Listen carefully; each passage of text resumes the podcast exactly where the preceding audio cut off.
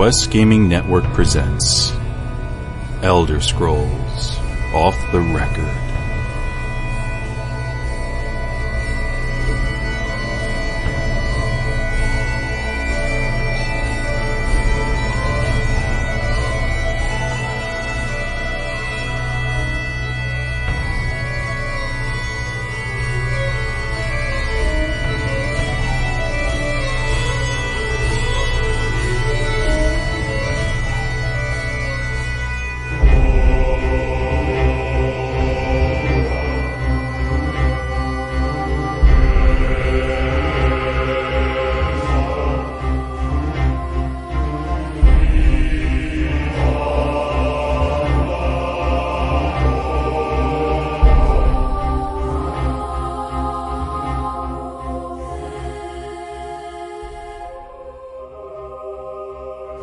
Everybody. Welcome back to Elder Scrolls Off the Record for episode number 65. I am Joe the Widget Wilson, and I am joined by my fantabulous co-hosts, starting with Hottie McHotness, Evarwyn. Up to H, are we this week, Joe? Up to H. Hi, Joe. I'm Hottie McHotness. You may have seen me from such movies as Elder Scrolls, the real hotness behind the Dova Shout, and Tamriel Adventures. This one guy over here who gets into. Hi, chat room. Good to be here. and joining us is the horrifically awesome Lewis Alon. Wow, how do I follow up with something like that? Thank you, Joe. Hello, Evarwyn. Hey, chat room. I am the, yes, the horrific dude, so I'll be on the cover of Fangoria next month. Wish me luck. What about Shock Horror Mag? Mm. And the very honorable David Adams. Why, thank you, Hadoken Joe. Where are you good? thank you, good sir. Good sir. Pinky's up. Pinky's up, always. Pinky's up. And the heroic Shank the Tank. Hey. I did it, you guys. Totally. did. It's totally why I picked that one. Boston, might I add, too. yeah, man, it's it's been a while. I feel like I've been just deprived of Elder Scrolls. It feels so good to be back here doing the thing I love. So, hello, everybody, hosts, my friends, chat room, everybody. What's up? Uh, Martin in the chat room made me realize that I failed on Lou's introduction. I should have gone with that one. Historically awesome. I like Humpty Dance. I'm I, sh- I should have went with with Halfling David Adams, but God, I'm not giant. Yeah, I know exactly. That's why the uh, irony that w- would have been there. I can see that. All right, guys, we have some sponsors. Mystery Varwin. Yes, and uh, I, I just like to say for a third week in the row, our show, in part, is brought to you by Tweaked Audio's classic silver edition earbuds with the microphone. I promise you next week I'm going to change this up, guys. so, Tweaked Classic Silver Edition with the mic features a solid metal design, a nylon tangle free cord, and, you guessed it, noise reduction technology designed to bring the best audio to the forefront and a gold plated connection as well that will ensure optimal sound clarity. Includes a free storage pouch. Best part? Inline mic is going to deliver superior audio clarity. $29.95 on their site, tweakedaudio.com. However, with our code off the record, you'll get them for just $19.77. That's a savings of over $10. Now, if you're looking for an amazing set of earbuds for just a little bit less, with a little pink touch to it, don't forget about their pink earbuds. Yes, of course, they're still on clearance on their site. Going for just $14.90 with our code off the record. That drops the price even further to $9.83. Plus free fried, free fried worldwide, free worldwide shipping, unbeatable customer service, and a lifetime warranty. Well, at tweakedaudio.com, and don't forget that fried worldwide service, guys. Also, we want to thank we want to thank uh, Guild Launch. We're going to interrupt you right here because me and Dave have got full hands-on experience with Guild Launch. Huh, Dave? Dave, you can mute. Oh, I, yeah, I, I was muted. Only slightly.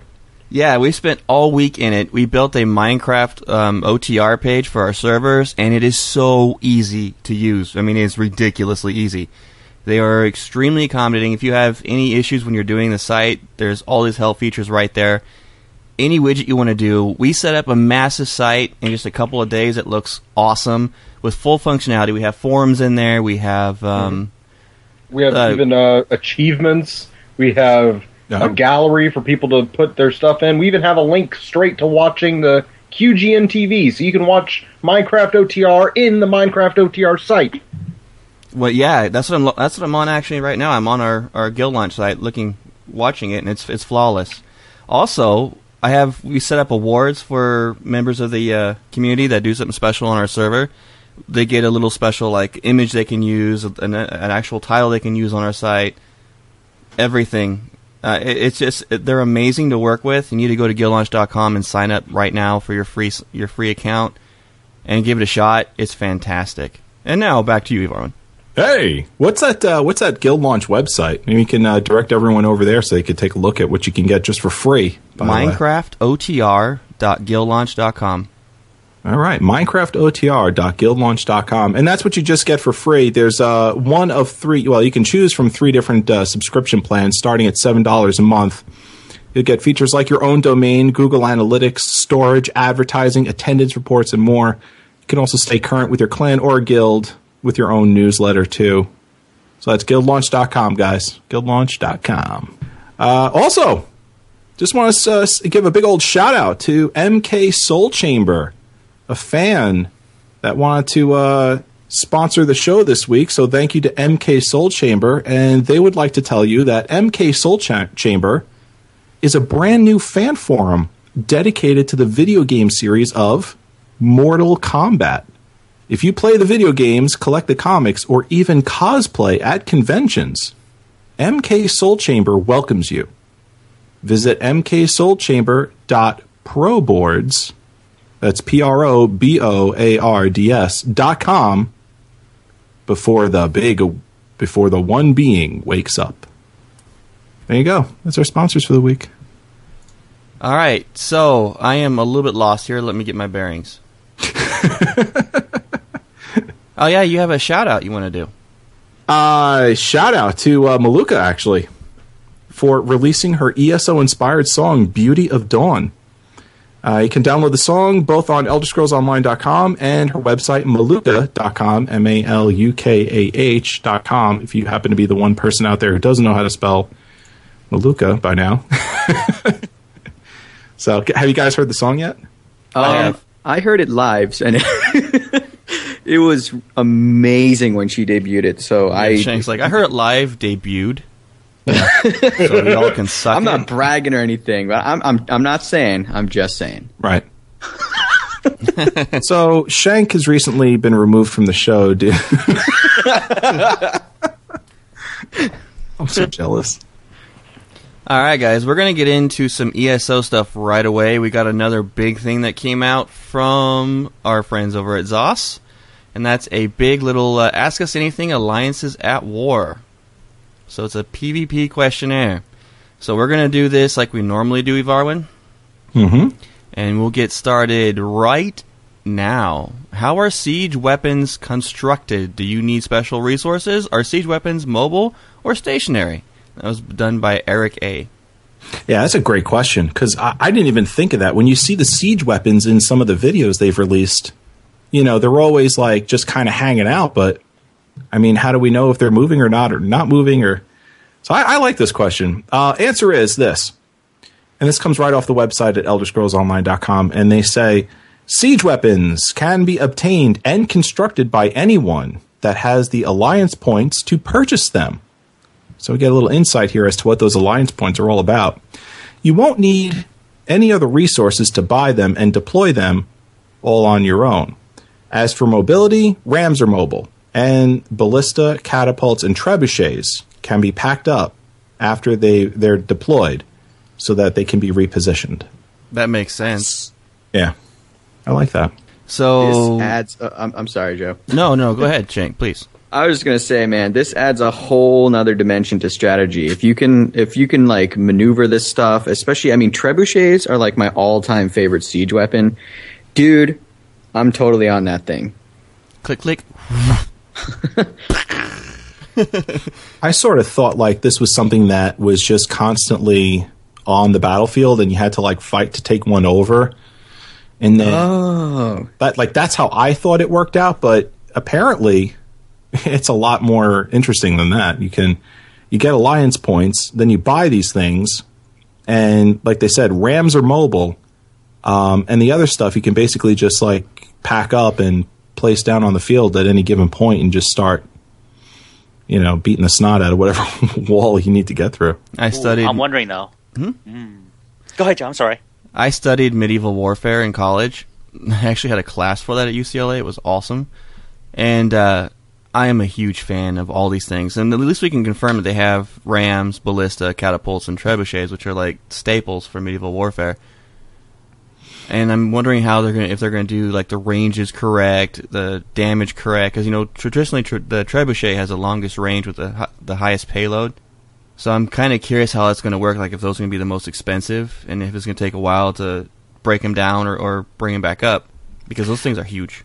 Joe, exactly how long did you have to wait in order to apply this knowledge in a in a real world setting? Until now, Ten years. it's been longer. But man, yeah,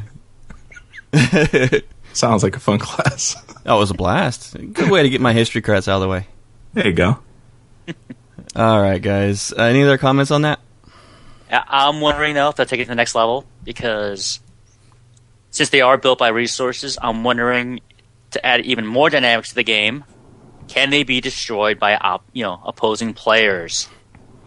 Because that would be awesome. Yeah, that would be awesome. Get your little uh, your little uh, assassin group of like four people in behind the enemy lines, destroying their uh, their siege weapon. That would be Yeah. great. hmm Indeed. That'd be awesome. All right, our next question is a group of four people is a rather small force in PvP with major PvP guilds having 20 plus players online simultaneous. you haven't seen our guild. Will there be an alternative group size? By Eric A. Yes, there will be groups of larger sizes than four. We'll have more details for you about that later. In other words, they're not prepared to say what it is because they probably don't have it completely figured out yet. Yeah, and that you know that's right in step with the the discussions that they've been having in the recent past, where they've said, you know, let's let's sort of uh, redefine what we mean by the word raid here. We don't like that word in our game, but yes, there will be large scale PVE content. This just sort of takes that a slight step further, and and also says. Uh, yes, Virginia, there will be large scale PvP content as well. Yay. Yay. Like I said before, guys, I've never really been been big into MMO PvP. This one I'm gonna have to try out. Really Yeah. have to get into this one. Uh, you guys have anything else to say on that before we move on? Take that as a no. As a Crickets. serious role player from multiplayer from multiple games and guilds slash communities, I find it essential for immersion to have places to chat and roleplay with my friends and strangers, hmm. such as taverns and unique open spaced and furnished buildings. Will Yeah. there be an open? w- w- Will there be open space buildings in the major cities and outside them? Yeah, and, and you know what? This is this is something that I've seen too, and I've actually missed this in other MMOs when they they didn't develop this. I have a direct Um, answer for this after you do this. So so their their quick answer to this is uh, there are lots of taverns in the game and many places for large gatherings of people. When we did our our little uh, test play, Uh huh. I did notice a large fountain area in the starting town that had plenty of places that had a lot of activity in it. Um, like it was like a, a group gathering, Yeah, and then the tavern itself was huge. yeah. At PAX, you're saying when we play when we tested at PAX. Exactly. Right. hmm Yeah, and you know um, what's important about that is, uh, you know, it's a small thing, but it, when it's not there, it's like music. You know, when it's not there, you notice it, but when it is there, you just sort of bypass it, and you know, you know, not sure if you're going to use it or not, but at least you know it's it's there, and and you can use it. So, Yeah, most people just take it for granted. right. Um, sorry, I have a quick question about this. Uh, yeah, did you guys miss my uh, random MMO noob questions? um, so, I'm not gonna answer that. Maybe. can I can I interpret this as saying that like you could go totally go chill in like I don't know, for example, like be in the barb and yeah, just like that's exactly Yes. what this is. Yes, and literally exactly- just like grab some mead and sit down at a table and just like Yes. hang out. They have. That's, they'll- they'll- that's yeah, the point. like- go ahead, Dave. That is the point. It's RPing, dude. You hang out, you chill, you relax, you have a beer. That's what you do. Okay, in that case, I'm literally going to just chill in a bar for like two days in game. you would too. and and if they do it right, you'll be able to interact with an NPC, purchase you know alcohol, and just sit at a table inside the tavern and and drink the alcohol and actually see your character get drunk. and like eat food and oh my god, you Yeah, guys. like that was one of the things that I loved about about World of Warcraft. I have a big bottle of mead in my kitchen. I just tried recently. I'll just do it for real while I sit in the tavern. I mean, Shank, I- it- what they're trying to do here is, you know, give them give players the role playing experience. Even though a lot of people don't want to do it, you know, it's there for those players who do. I want to do it. That's sick. If you can, have a chance, go on YouTube, see if there's any footage, because one of the best best games I ever played for role playing uh, options was Star Wars Galaxies. Even though it's now it's closed, Galaxies had tons of facial animations, expressions of mood, and written text as default for role players. You know, imagine saying Shank says an exasperated tone, and that's exactly what you say on screen. That's exactly what's displayed on screen Dude. or says, you know, in a flushed manner, yes. It,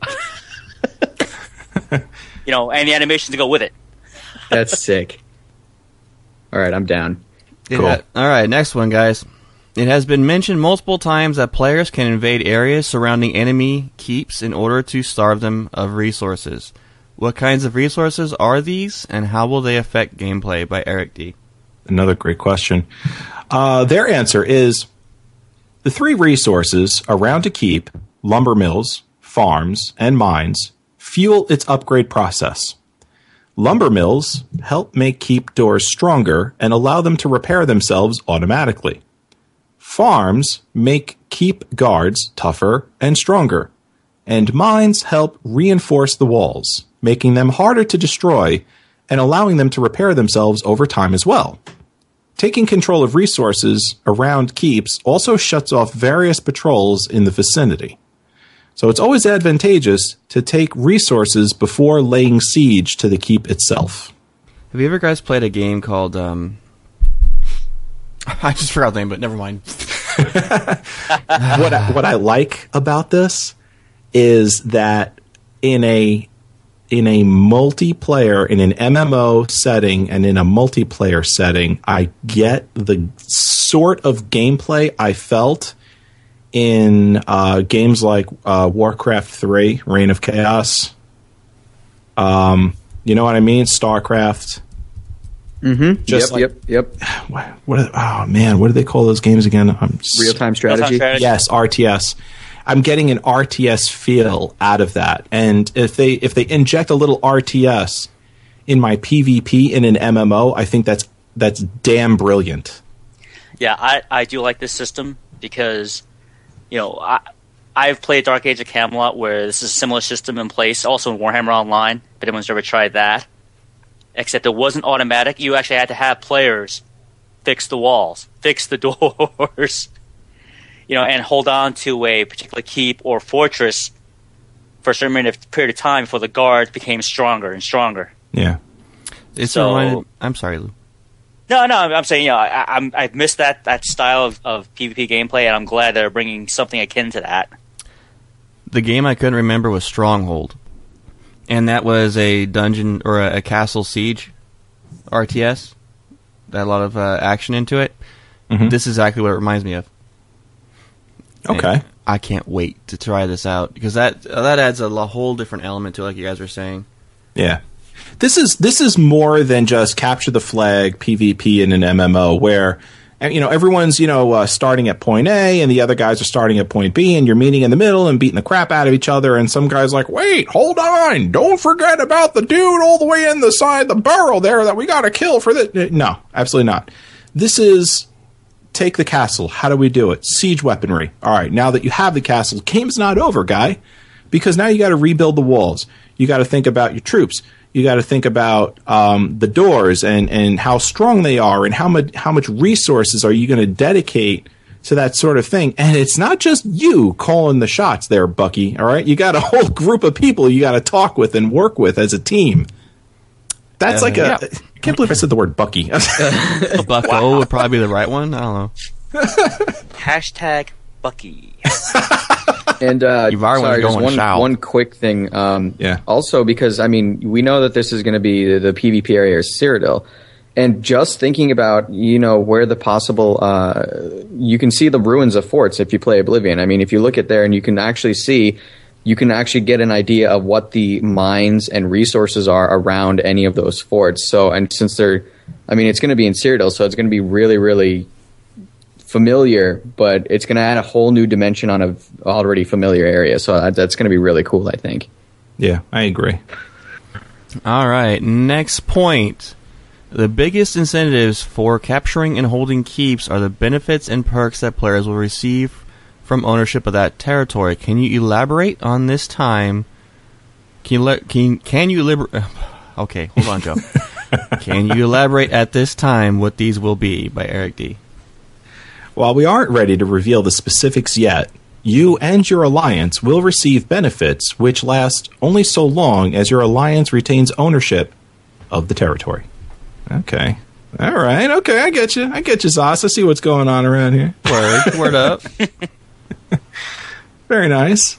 This this goes back to what we were talking about last week, as far as you know the PvP being rewarding due to the fact that you engage in PvP to get certain like alliance points and alliance benefits um, for those that are not even involved in PvP. You know, like maybe and, and Guild Wars 2 did this very nicely with buffs. You know, maybe uh, you're able to you know get through the content just a little bit easier because you're doing more damage, or maybe have access to a certain area that you didn't before, and those are all examples that are in other games, and maybe they'll apply here. You know, Right, uh, and I like. Uh, I'm sorry, Joe. Go ahead. I was say that uh, Brian actually talked about this with our interview with him Mhm. at PAX East. So yeah, go ahead, Lou. Oh, I'm sorry. I was just going to say, I, I, again, I know we mentioned this before, but I like how Zos is bringing incentives for even the, like for Joe. You know, Joe doesn't like playing, you know, doing PvP and MMOs, but you know what? With these kind of incentives and the fun that it promises to bring, it, it's going to bring a lot more people onto the battlefield, and I think everyone's going to be pleasantly surprised, and I think they'll they'll enjoy. Maybe not do it all the time, but you know what? No one's going to go, oh, no, they're going to think, hey, all right, you know what? I'll do it this time. Looks cool. Makes it more fun for everyone. Yeah. Agreed. I can't believe we went that long on that little information. We rock. Yeah. will there be okay? Will there be a PvP ranking system? Yes, we all know that. Duh. If so, will it grant titles, gear, skills, or additional stats? By Kevin K. Yes, there will be a ranking system. You can earn alliance ranks, which grant titles and let you purchase weapons and armor. There's also a PvP skill line that you can get new abilities from. We'll have more details about that later. Later. Later. I like that PvP skill line thing. The alliance ranks and titles, eh, you know, I've seen it before. Cool. I'm glad it's there. If it wasn't there, it'd be a problem. Uh, PvP skill line, that's legit. That's totally legit, yo. It is, and not for me because I don't really like PvP. Although in this game, I think I'm going to be all over it. Uh, I'll be in and out of it, but it's it's awesome for for those hardcore PvP people out there um, who who really want to you know check this thing out and see see what it's all about. I think But I uh, hope Lou, we we've got an issue here. I was gonna make a stupid joke for fun, and you interrupt me with something important. Go ahead, Lou. no, no, no, please. I was just gonna say that Shank is rubbing off on us a little bit too much, and before long we're going to be talking about how we're going to peace out while we parkour. Dude, that's legit, yo. And pick flowers. in Cyrodiil, ignoring the battle. That's right. What did you have to say, Luke? Guys, I'm not here to fight. Here to pick flowers. Oh no, I was just. Bucky. My only concern though with this, with the PvP armor and weapons, is that I hope they never introduce that horrible idea, just my opinion, uh, of that thing called resilience. Or love you what's for saying that, version? Lou. Um, resolve. Space suck. You know, the one stat that serves no purpose but to, you know, just make life harder for everyone. Just make it so unpalatable for most people, except for the hardcore types. You know, it, it, I like their philosophy. It doesn't matter what gear you bring, you're still effective in both styles, so so to speak, of gameplay. And I hope to keep to that. You're using them there big words on me. I agree, Lou. I couldn't agree more, buddy.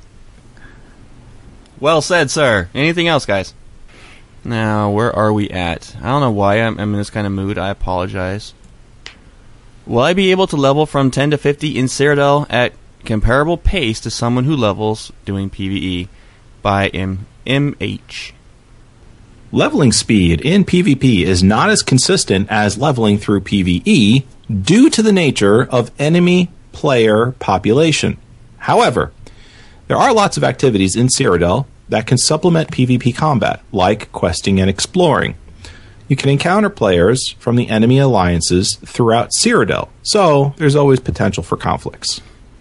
Basically, all this says is that we can't predict how many people are going to be in Cyrodiil for PvP at any given time. So the quick answer here is yes, you can get experience while PvPing, and yes, it's it's a lot, but because we can't say, you know, at any given point how many people are there, we don't know if it's going to be more uh, beneficial to get experience through PvE content or through PvP content. I'm sure there's going to be an ebb and flow for it. Varwin. Mhm. In other games through the past, PvPers have come to expect that at an end of a match, which we already know isn't going to happen in ESO, they expect at the end of a match, they're handed experience, they're handed currency Right. that they may or may not have even put effort toward. It has become iconic in PvP games that allow you to level through PvP that some PvPers, not all, become literal sponges and just do absolutely nothing but stomp around the field and throw a spell every net five ten seconds just to try to stay in game. I'm glad. I am so glad. This is a breath of fresh air to that there's basically saying if you expect to gain PvP experience, you're going to have to actually PvP. Yeah. That is delightful. Yeah, it is. There's always that one guy that's, you know, looking to manipulate the system and get off and you know for for a free ride and you know, not not here apparently, which is great. All right, uh, Lou. I, I swear. Go ahead, buddy. Just when Joe was winding up for another oh, joke. I know. Timing is off on this one. Gosh, I'm gonna work on this. Go ahead, Lou. Oh, sorry. Yo, I, I just want to expand on what Dave was saying on how, yeah, you have the, the players who are just sponges, okay, out there in the battlefield, not doing anything, with the occasional spell, occasional hit on somebody. Um, but see, I'm also the mindset of, you know what? If you want a PvP, that's great. If you want to level PvP, right, then do PvP stuff. But you know, when you want to go to level 10 dungeon, Uh, as far as I'm concerned, you're still level 1. You're going to get stomped by that rat in the cave. Because to me, you haven't done PvE content, so why should you level PvE wise? Okay, I, I, I never saw the reasoning behind that. I mean, if you want to play PvP and level up that way, then why are you playing an MMO? That's mostly PvE centered, which is PvP elements thrown in. You know, Right. there are other games for that. First person shooters. gosh, you can play League of Legends, DOTA for that. Lol. Okay, I don't understand. To me, again, it's just my opinion. I don't understand why a PvPer who just stays in the battle zones all day and expects to walk into the level 50 dungeon Well, to take on the epic dragon boss. Lou, b- before Lou uh, gets us any more hate mail, what I will say is I said, I don't care. That's just my opinion. right, and that, and that's fine. But you know, this is this is an issue that's that's uh, that's answered between you know the person and the group they're trying to to get into uh, on a case by case basis. And we've said that in the past. You know, can you level from from ten to fifty in this game without experiencing any PVE content and just doing PvP? Yes, you can. Should you do that? Well, that's that's for you to answer, and for your guild to answer, and for the group that you want to get into to answer, and and that's that's where it is. Yeah, okay. Fair enough. Next point, gentlemen. For you, what's going to be the best thing about the game by Simon L. Getting it into the hands of pl- of the players, including yours. Yes, please. Please. That was a complete cop out answer, but I'll take it. I want my damn game. Where the hell is it? They said right there, getting into my hands. My hands are open. Well, what about what about us? What's like what what do we think the best thing about this game is going to be for us? For me, it's going Getting to the be the damn exploration. beta. The combat, man. It's all about the combat. I got addicted I to that play the combat. damn World. game. The massive world to just walk and walk and walk. What about you, Lou? I just want the game in my hand. now. That is the best thing. that is the best thing. I just want to play the game right now. and and what about you, Dave? I want to stop shaking and crying at night from having ESO withdrawals from PAX East. All right. There you have it. So uh, Dave's now regretting his decision to go to PAX East. Uh, it happens to the best of us. Next, uh, you you answered that right, Varwin?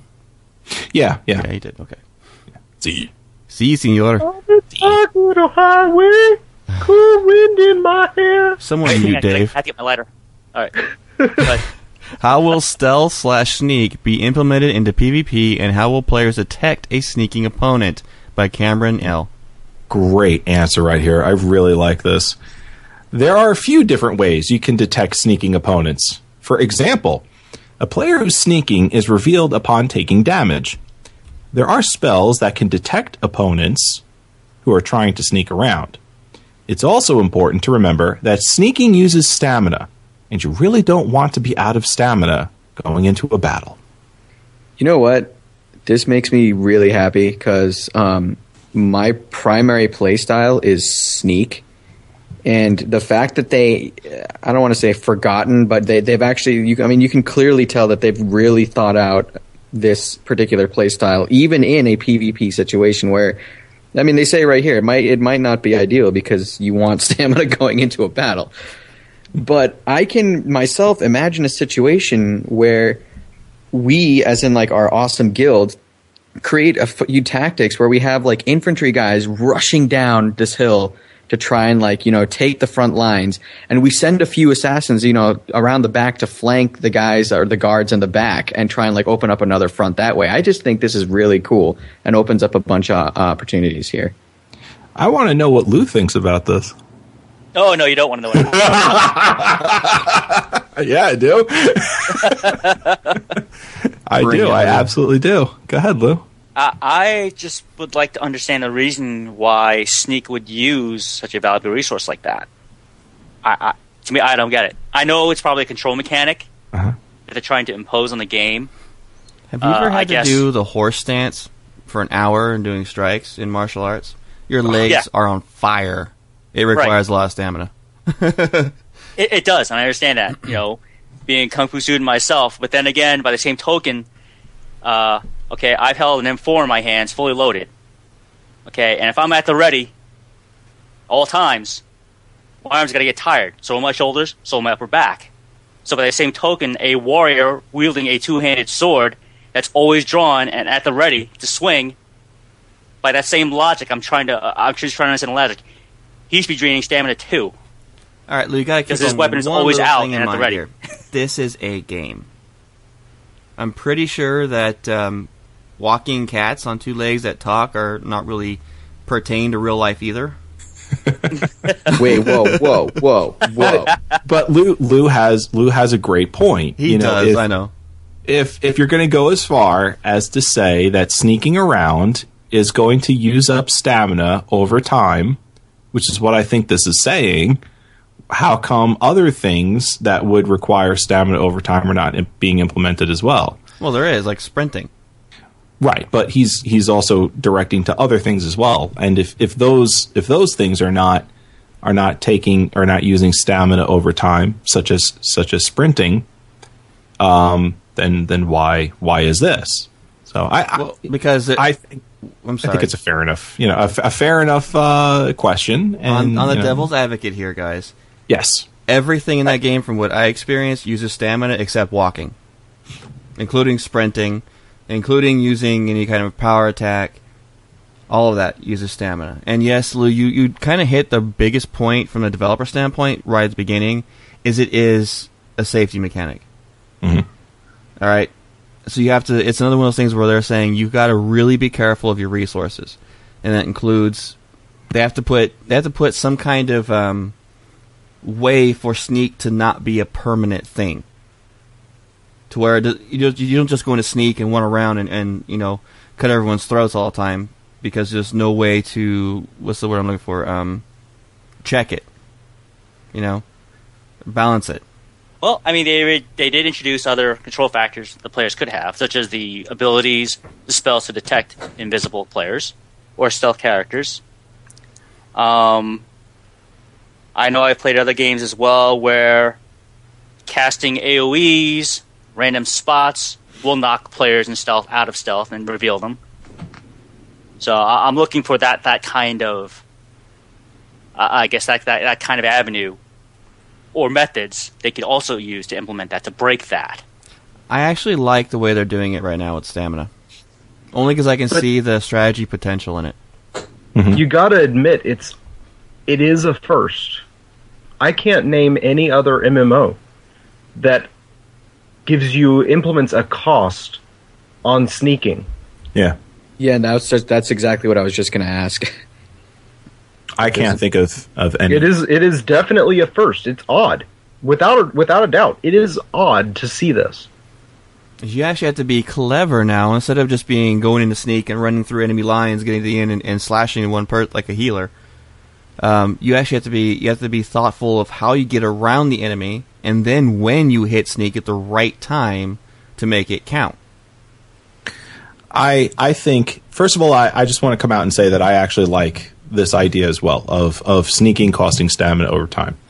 Um, but I think that it's going to require uh, play to see if it's if it's a win or not. This this sounds to me like it's one of those things that just stands on a razor's edge.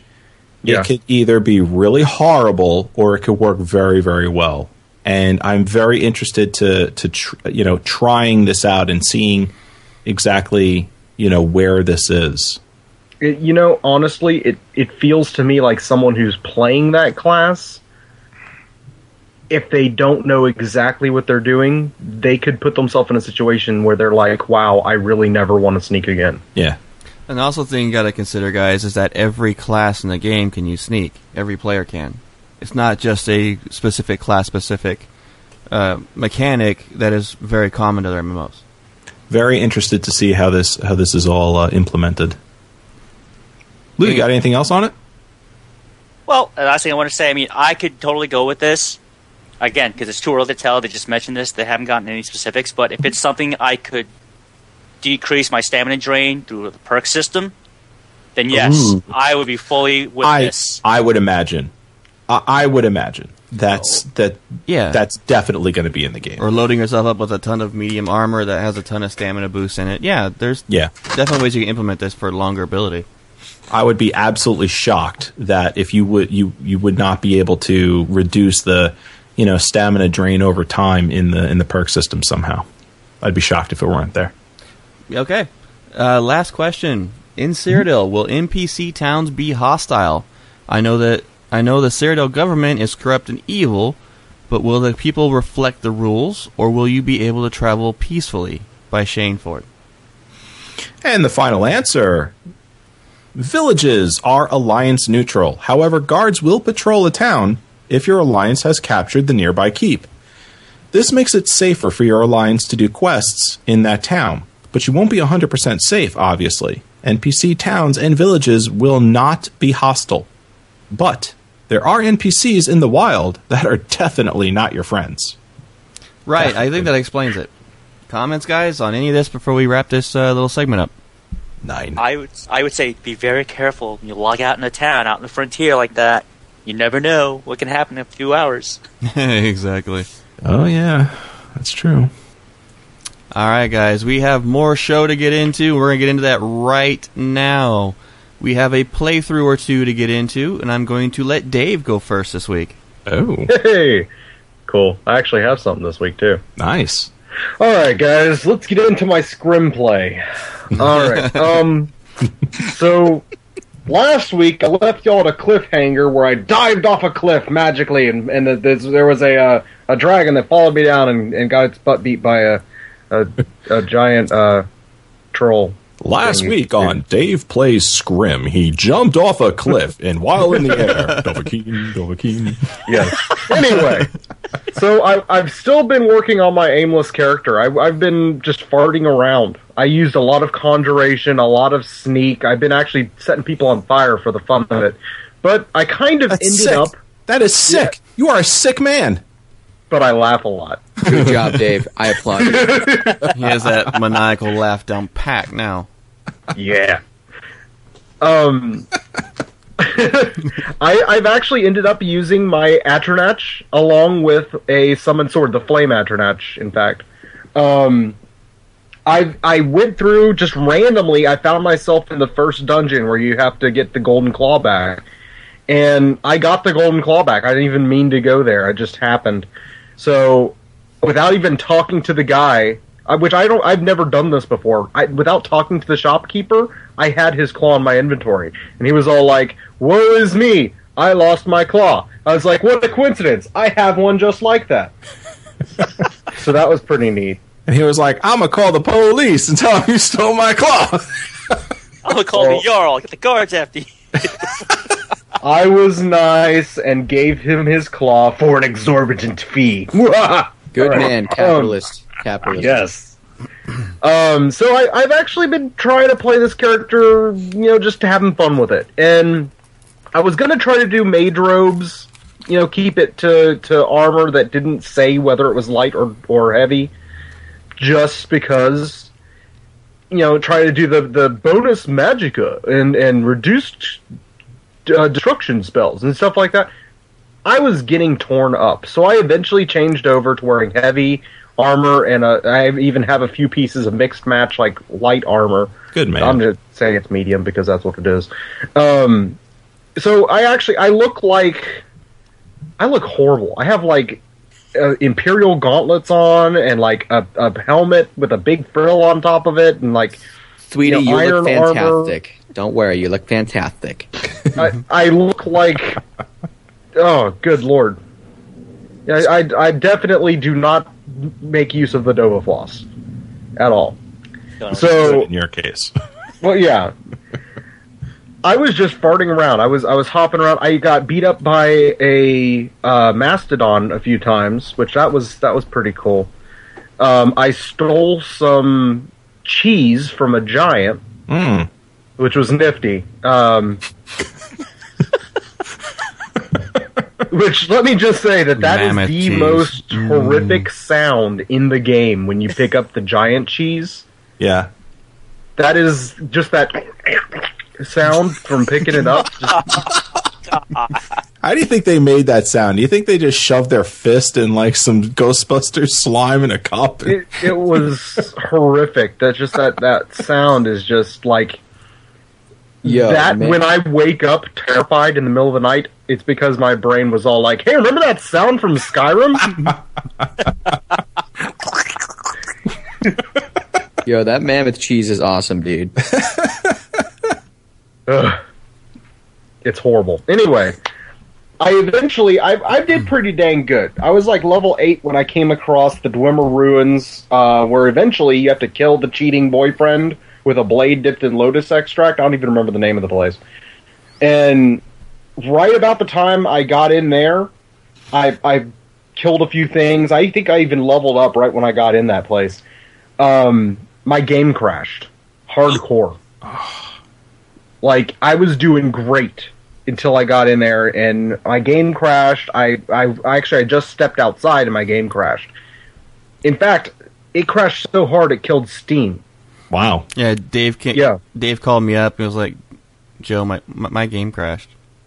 Yeah, I called Joe because I was just so irritated, and I finally got it going again. I had to download some ridiculous patch or something, and I got it back in the game, and I'm like a, a Bart's length from level ten at this point. A lot of gas in your in your weekend game today. Noticed that. farting That- around here, farting over here, picking up cheese and farting on the, on the mammoth. That's how I. That's how I measure things. Thank you. Thank you. the mammoth was farting. I picked up its cheese. What? That, that's so wrong. So I walk outside, and there's this. I, I swear, there's a fox, like a snow fox. I run up to it, I smack it, and I level up. it farted as it died. so you leveled up killing the fox? I leveled up killing a fox. oh, no. It wasn't because I killed a fox that I leveled up. Two snow wolves spawned right next to me Oh. and So you- bum rushed me and kill me. So you killed a fox. Did Falco show up? What? That was horrible. Okay. No. You haven't So- played. Never Is that a never ending story reference, Shaq? No, that's a reference to Star Fox, and I didn't Oh. do either. So I had to reload. I went out there. Guess what was right there? The fox. I smack it. I level up again, and the two wolves bum rush me one more time. So I'm like, you know what? Forget it. So I I fast travel, which I haven't done on this character in forever. I fast travel to Whiterun, and I'm like, I'm gonna go get that transmute book from the North uh, Bandit camp north of Whiterun. I get in there and there's this dude with a huge axe and he kills me over and over again. So I'm like, you know what? I'm done. What kind of And weapon I- is that everybody getting Rowan? So, so there's Dave standing with an axe in his face. He's like, I'm dying. I'm dead. That's it. I'm done. So many times in a row. I swear. And then his game crashed and Steam crashed and there goes Steam. The bandit said, "Here, you can have my axe." And my axe. oh, wow. Oh my god. Uh, Yeah. You're saying, Dave. Anyway, I figured out what my problem was. I was dying any time that I didn't have my uh, Atronach as well as my summon sword up. If I had them both up, I was invincible. But if one of the two was down, I was gonna die. And in fact, every time that both of them were down, I was dead. If I walked into a room without having one of the two up, I was gonna die, hands down. okay.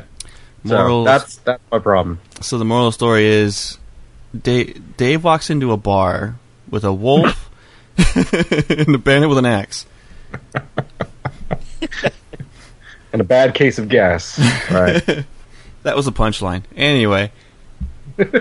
Anything else, Dave? no, that was me this week. Just I'm one to say farting around, but then you'll make fun of me again. Tempting. Yeah, probably. I, yeah, I, I had to stop myself there. we have an email from Cami L, and this person says, "Dear OTR, hey guys, just wondering, as many Elder Scrolls fans have came from the console generation, will ESO have a port for mainstream consoles like Diablo 3? Would like to hear your thoughts on the matter. No, I'm not a girl. I'm a full-out dude. All the best, Cameo. Okay. All right, dude. Um, you guys want to answer this? Um. There's a safe answer to this. Okay. We don't know. We don't know. They've actually all the, all they've announced was PC and Mac, and that's it so far. Yeah. I mean, they may have plans for it for future generation consoles, but we never know. I actually have another answer to this. I mean, That yeah, go ahead, can't Dave. that cami that we saw at PAX East. Oh my uh-huh. God, Lou! Mm. Cammy cosplay for the win. wow. Damn it, Oh you guys! I'm jealous. Now You this, know what? You should. now this scammy Should. will never write into our show again. Thanks, guys. I know, but I'm sorry, Camiel. We just your your name is the best. Let's get into another playthrough. I'm feeling frisky. Let's uh, let, let, let's let Shank go. Oh. Now we'll all go, we'll all take about an hour break while Shank goes through his little story here, and we'll be right back. Break time for us. Poor Shank. So, let's see, man. I haven't played a lot, um, mostly because I was um, up north on vacation with uh, some family and friends. But uh, was- what? Welcome back. Oh yeah, thanks, dude. um, yeah, it was it was pretty fun, and uh, my mom was actually joking that uh, when I was going to my buddy's house, she was like, "So you flew 2,500 miles and you're going to go play Skyrim?" And I was like, "Yep." Does your mom listen to the show? Well, she she knows she knows I'm on the podcast, and she knows that I'm like obsessed with these games, um, especially Oblivion and stuff from like high school. So she uh, she she knows my crazy obsession. But does she But, know uh, that you're on the show? Oh yeah, dude. Yeah, yeah. She, no, she doesn't listen. She has no idea what uh, Elder Scrolls are. She just knows it's a time where I just waste hours of my life. My, my mother doesn't listen either. It's upsetting. Mrs. Evarwyn. Yes, Mrs. Arwen. So, So that's Jenny. so basically, um, I did get to play uh, before I left, and I got some gameplay in today as well. Uh, let me start off with what I didn't do too much of, and that was Skyrim. I uh, I created a Nord thief uh, named Do. Duh. Duh. Uh, and um, I took the advice of uh, Lou and Dave, and uh, they said that they had, you know, they hadn't been playing with music in their games. So I was like, all right, let me shut off the music. And I gotta say, it's a crazy, very, very immersive, visceral experience playing the game because I found myself playing a lot slower, really, really listening to everything that I was uh, had to do. Yeah. And oh my god, it's just especially when you're playing the sneaky type, it is it's pretty amazing because you really do feel that tension when you're sneaking around and you hear the creaking of the uh, the wood floorboards around you. It's amazing. So um, I'm doing some thieves. What about how does it feel when you're running around the uh, the the wilderness? Oh my god, dude! How much time do we have for the show? Okay, that good. Let me. I mean, okay. I, I all I will say uh, regarding that is this: you guys know my play style. Just take the the pace of my game, which is slow already. You remove the music, I play twice as slow because of it, because of that immersion now. So it's incredible. It's just, it, it, guys. If you haven't done it, um, not just you guys, but chat room, anyone else who's listening, I highly suggest just turning it off for like 15 minutes and just walking. It's it's incredible. There's a Um, lot of games out there that use ambient uh, Easter eggs in the game. I know that World of Warcraft did one that was really popular, where you Oh, really? turned off the ambient sound in a particular dungeon. Or, I mean, turn off the music and turn up your ambient, and they were literally having echoing sounds of, of a event that hur- that happened, you know, thousands of years in the past in that area. oh, are you talking about in uh, the the main the main town for the undead? Yeah, Underworld. Yes. or Undercity. Yes, I remember that. That was crazy when I first found that. There's a lot of games that do that. They'll have hidden ambient Easter eggs and just little things like that that really bring out the game further. Yeah. That's sick, man.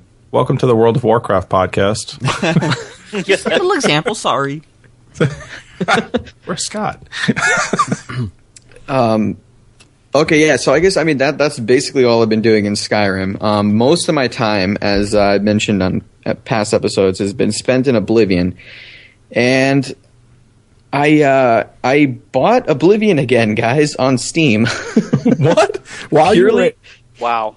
Yeah, purely, purely, one hundred percent because of the DLC that's there. Because I had the uh, the disc copy from way back when, and that didn't have the DLC. And I tried buying it, and I couldn't find it anywhere. And I was like, "Screw this! I'm just gonna buy it for like twenty bucks on Steam." So I did, and I now have four copies of the game.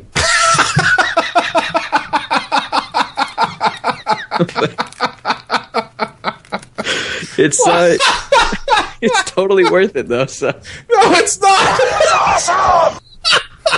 That's almost as bad as Barwin, you know, first trying Skyrim on the Xbox and getting, oh my god, it's on. I, am gonna get, going to get it for the PC. Another sixty bucks, and now he's got totally it worth it. There it is. Yeah. this is you forget Elder Scrolls is the reason I bought a PC. So like Bethesda, you're welcome for all the money I've given you for these for this series. um. Anyway, so yeah, guys, in my Steam copy of Oblivion, uh, fortunately my saves and everything translated perfectly fine, so I, I lost absolutely nothing. Um, but I've been doing the Thieves Guild and the Dark Brotherhood, and for the Dark Brotherhood, I did my absolutely favorite quest in the Dark Brotherhood, which is uh, sneaking back into the Imperial prison and killing Valen Dreth, who's the uh, the wood elf who's kind of snarking at you in the beginning in character creation. So, yeah, you think you never see him again, but lo and behold, you do in the uh, the Dark Brotherhood, and it's it's very very cool how everything sort of connects in this game. Uh, so I did that, and uh, I did this on a live stream with uh, Andrew uh, Andrew O'Sullivan. I think was uh, he was on streaming Saturday, and he challenged me to do the entire quest without reloading. And I I was like, you know what, dude, I'm gonna take you up on this live throwdown, and I did it, and I felt so yeah, I felt so like uh, I don't know, proud of myself, but I felt accomplished, I guess, because it's it's a pretty, it's kind of a tough one to you know not load these kind of uh, quests again. Because if you get caught, I mean, dude, that's it. You forfeit your bonus, everything. So I was like, I'm gonna try it, and I did it, and I, it felt pretty cool. I gotta say. Nice. Um, I took a leaf out of uh, Paladin Evarwyn's book, and uh, Oh. wanted, yeah, and I wanted to do the Knights of the Nine, which again is why I rebought the game. So, so now just to recap, like you're in Boston and you're at your parents' house, and you're like, I'm really jonesing for some for, for some Oblivion. So, No, no, no, no. This, this, I didn't do this in Boston. I did this before I left Boston. Okay, So I did this, I guess, before or after the last show I was on, and today. So this is like all my recent stuff, I guess.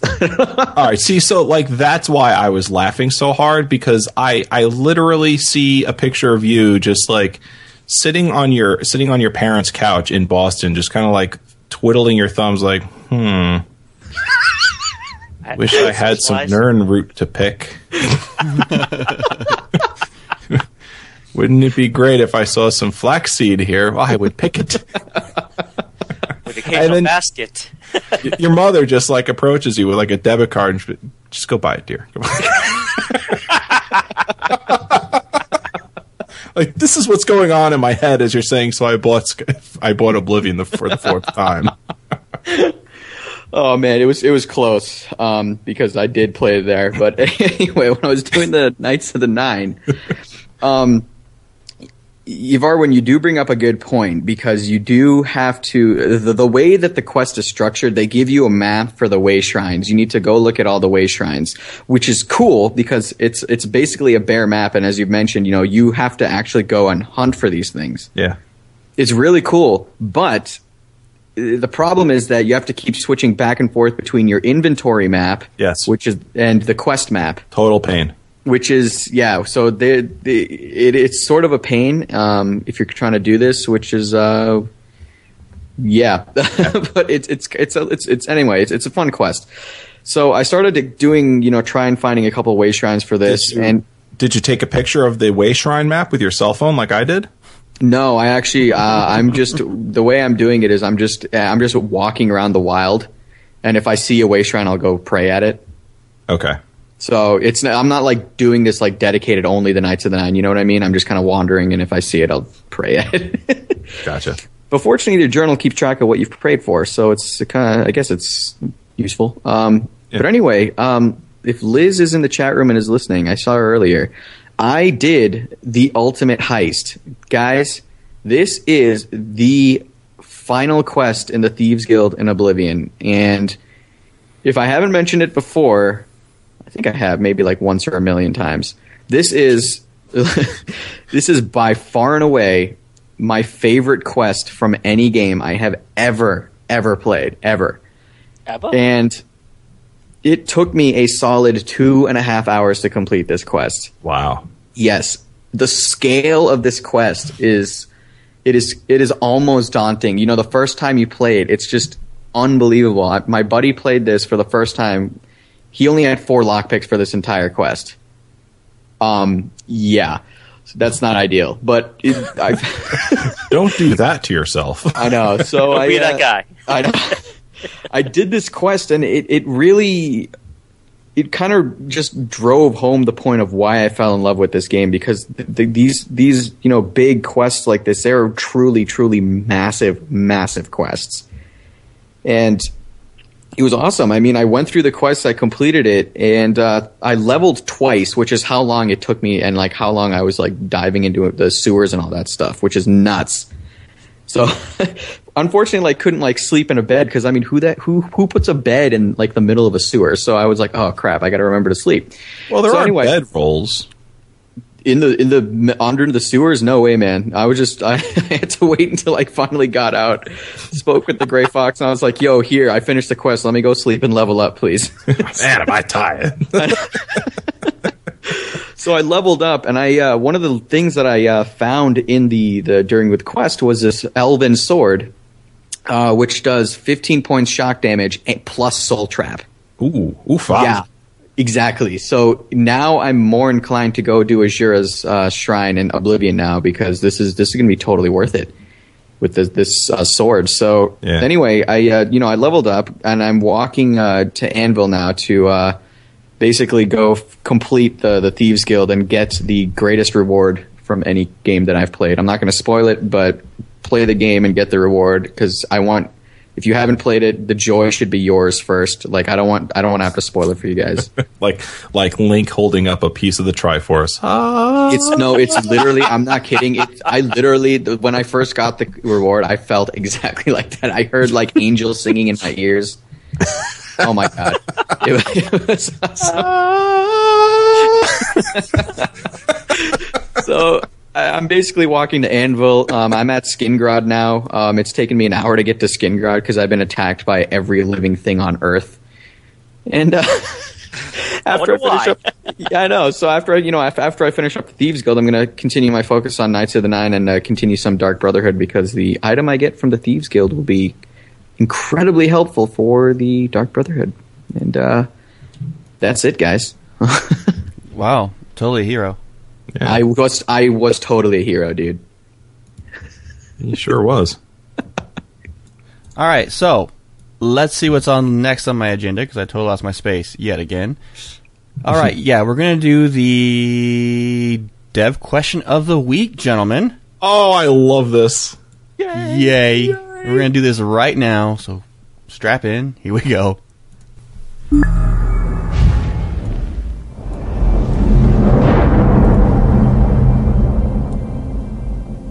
I'm Scott Brenner, Senior QA Analyst on the Elder Scrolls Online, and I have this week's question for you.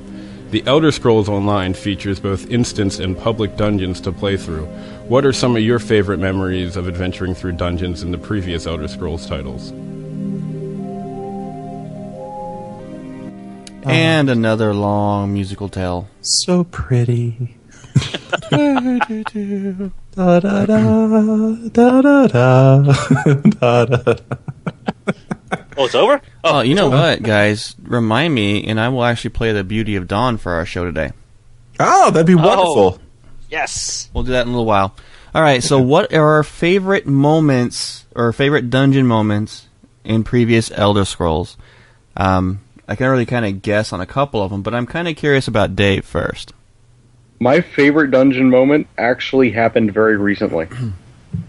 On a recent uh, podcast we did, uh, it couldn't have been more than like five episodes back. I figured out that there's a few dungeons that you can use the speed boost to act the shout that's the super fast shout Yeah. to actually trend you know get through the dungeon Yeah. traverse through the dungeon in ways that you normally couldn't i would love in eso if there were dungeons that using a certain stupid skill or something that you can put points into just a weird you know hop skip or jump skill you can get to an odd place and just get a tiny trinket or something nifty for your efforts I remember you talking about that too, and it just opened up a whole rush of woofa. You didn't think of that, did you, Derpy? What about you, Evarwyn? Uh, you know, I'm kind of, I'm kind of. suggestion, son. What up? You know what, Dave? You're not being kind right now, and I think you need to time out. uh, I'm gonna I'm gonna hold mine for my for my gameplay because there's there's a couple of things that that I definitely want to call out. Um, I will say that I am a dungeon crawler at heart, and I'm not when I say that I'm not referring to um, the genre of game dungeon crawlers. I'm referring to the you know just just going through dungeons, and that's what I like doing. I don't really like crafting. I don't really like being social or whatever. I just like going through dungeons and just experiencing awesomeness. So I've gone through a ton of dungeons, through a ton of games throughout my life, and I will say that dungeon crawling in Elder Scrolls games has been by far the the best um, time I've ever had doing that. So that said, when I talk about my in-game play, I'll, I'll cite a few things that I love about it. All right. What about you, Lou? Wow, where to begin? So so many different memories from all the different games. You know, I'll just keep it recent. You know, I'll confine it to to Skyrim right now. Um, I guess the very, very first time that I went into Labyrinthian That is awesome! Sorry, that was an accident. and not realizing a couple hours later just how grand in scope that dungeon or that you know that that Doom really is. You know, after hearing you guys talk about it, since I'm my uh, primary character, my main, my assassin, I'd never done it with her for the longest time because I hadn't picked up the quest to go in that area. But then actually doing it and realizing, oh my god, someone actually came up with this, designed it, and said, "Yeah, we want to put this in there." you know, um, it, it, that was my one of my favorite moments, dungeon moments. Just actually going in there, getting lost in it, and just totally forgetting time, real life, everything, and just exploring it. Of course, dying in it too. Reloading the save files, realize, wow, what's that? Oh, the, the damn thing's evolve and fly now. Come on, what is that? yes, Chaurus Hunters, I hate you. Um, you know, inadvertently walking up to some steam, you know, some Centurion. I realize, oh, great, he's probably inanimate, right? He's not gonna. Oh, oh, crap. Yeah, no, he is. yeah, yeah, he's alive. Ah, you, you golden. You know, um, just you wake up that level fight. again. Yeah, short fight. Coming back a couple of levels, levels later, going, yeah, where are you now? Hmm. Now I'm looking for you. But yeah, just and then actually going out there and then seeing how Labyrinthian linked to all the other ruins. Yes. You know, that was one of my favorite moments, realizing, oh my god, this thing is amazing. And whoever at Bethesda designed this area and just linked everything together, kudos to them for that. Or whatever team Yeah. came up with this idea. Yeah. All right. What about you, Shank? Dude, my abiding moment, my memory, I should say, um, the very, very first dungeon I ever went to in any Elder Scrolls game, uh, I was with my buddy, was uh, in Oblivion, and it was in uh, the the Ayleid ruin is called Vilverin. Now, if you guys have gone inside, it is absolutely massive. It is completely frightening. And me and my two buddies, I remember we spent like four in-game days there because we got totally lost.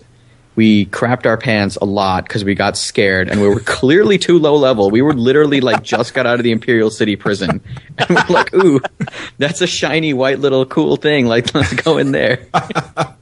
Hey, look, a cave. Not- Wonder what's inside. Shank's mother was uh, delivering care packages of Pampers and, and Hot Pockets.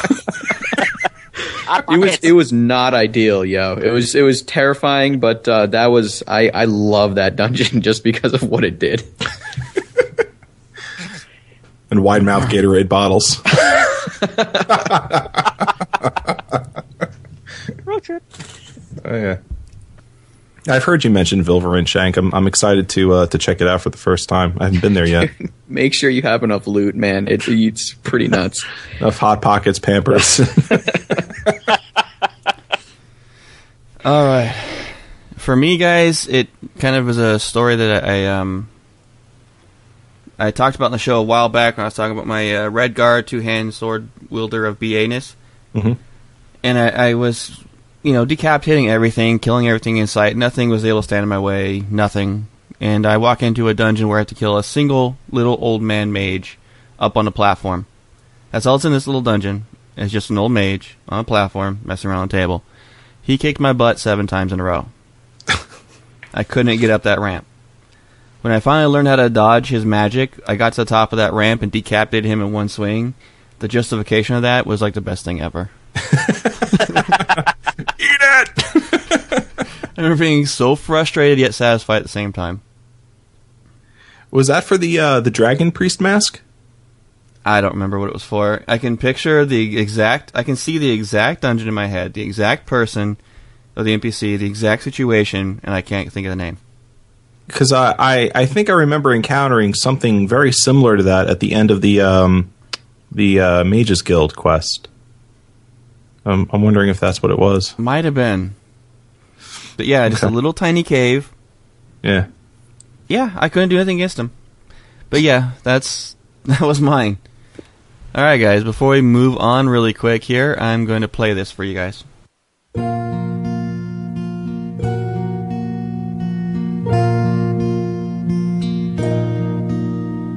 serpent lights the ancient sky of of tainted stars.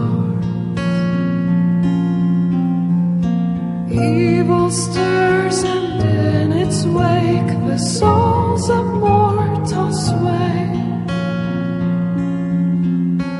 And sorrow reigns over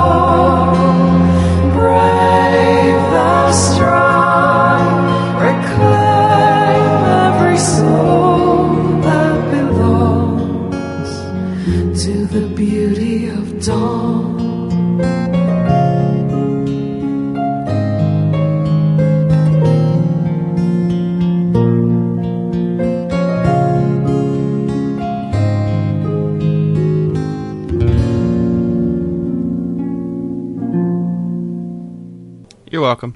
I've always uh, I- I've liked Malukah's songs, but I think that's by far my favorite one she's done yet. By far, we'll have to get her on the show, guys, again, and have her sing it live for us. Oh, my god, man. It was, yeah, that is an amazing, amazing song, especially with the shots of the uh, some footage of the game that they intercut in there. It's it's amazing. Yeah, I, I think that's one of my favorite parts of it. Um, is just seeing some of the uh, the how well her music goes with the the in game shots as well. It's it's just it's it fits perfectly. Agreed. Uh, all right, Evarwyn, it's your turn, buddy. Oh boy, and I, I guess by by my turn you mean my turn for in game awesomeness. Yeah, I am. I see. Every time I see one line for you in your notes, I always cringe because I have a feeling you have another one of those mile long notes in the background somewhere. Yeah, well, you know what this this one's a story. Okay, I'm cool. Do it.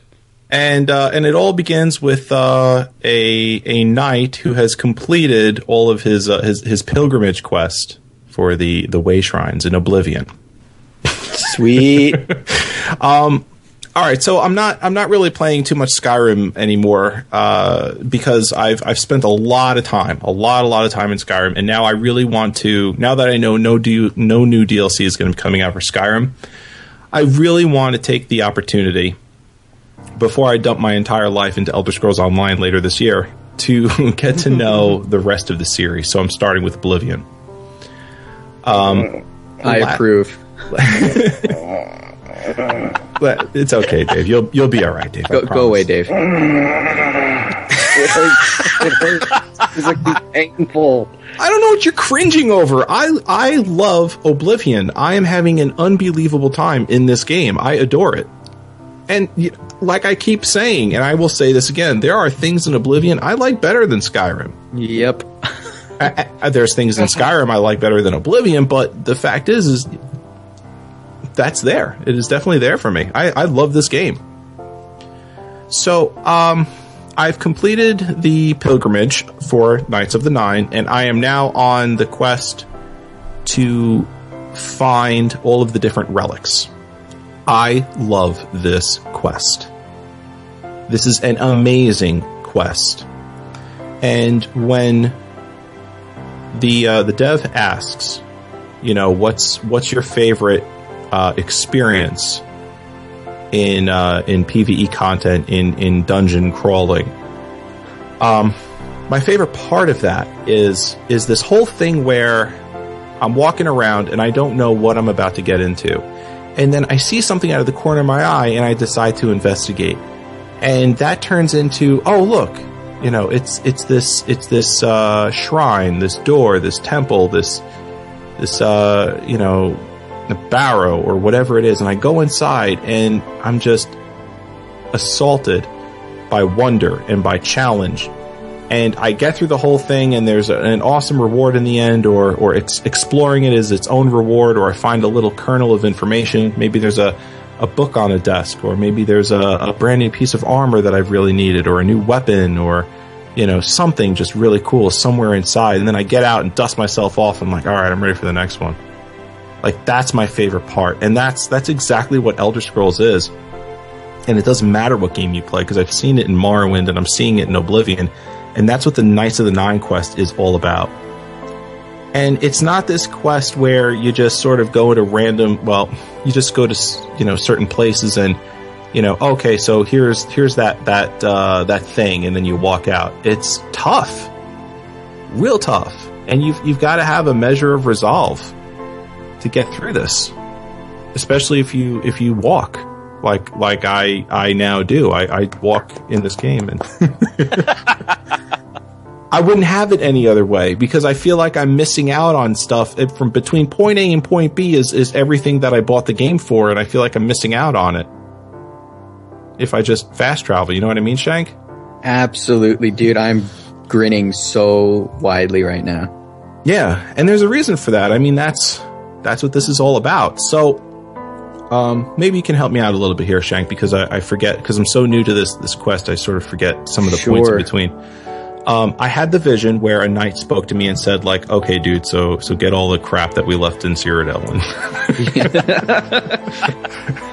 Wow, he said that? He did. Yeah, he was just like it was, actually it was Shank.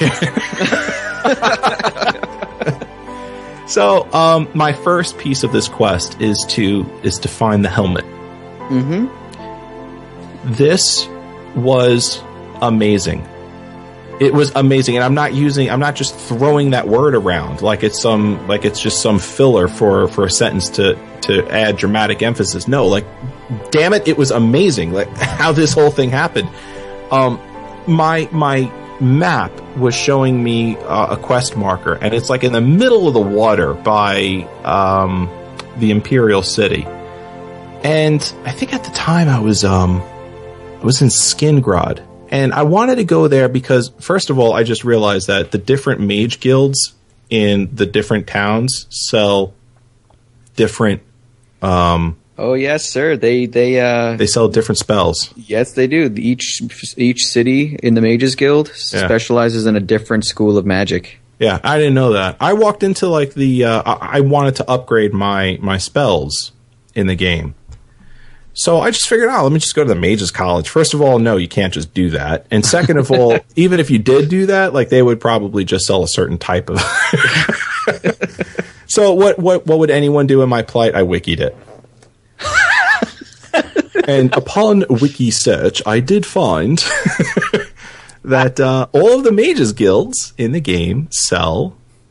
Actually, no, I didn't find it just then. What I did was I I went to uh, I think it was Bruma, which is right near the Imperial City, right, Shank? It's uh it's yeah, it's the city north of the Imperial City. That's where I, I went knew to. that one. that one.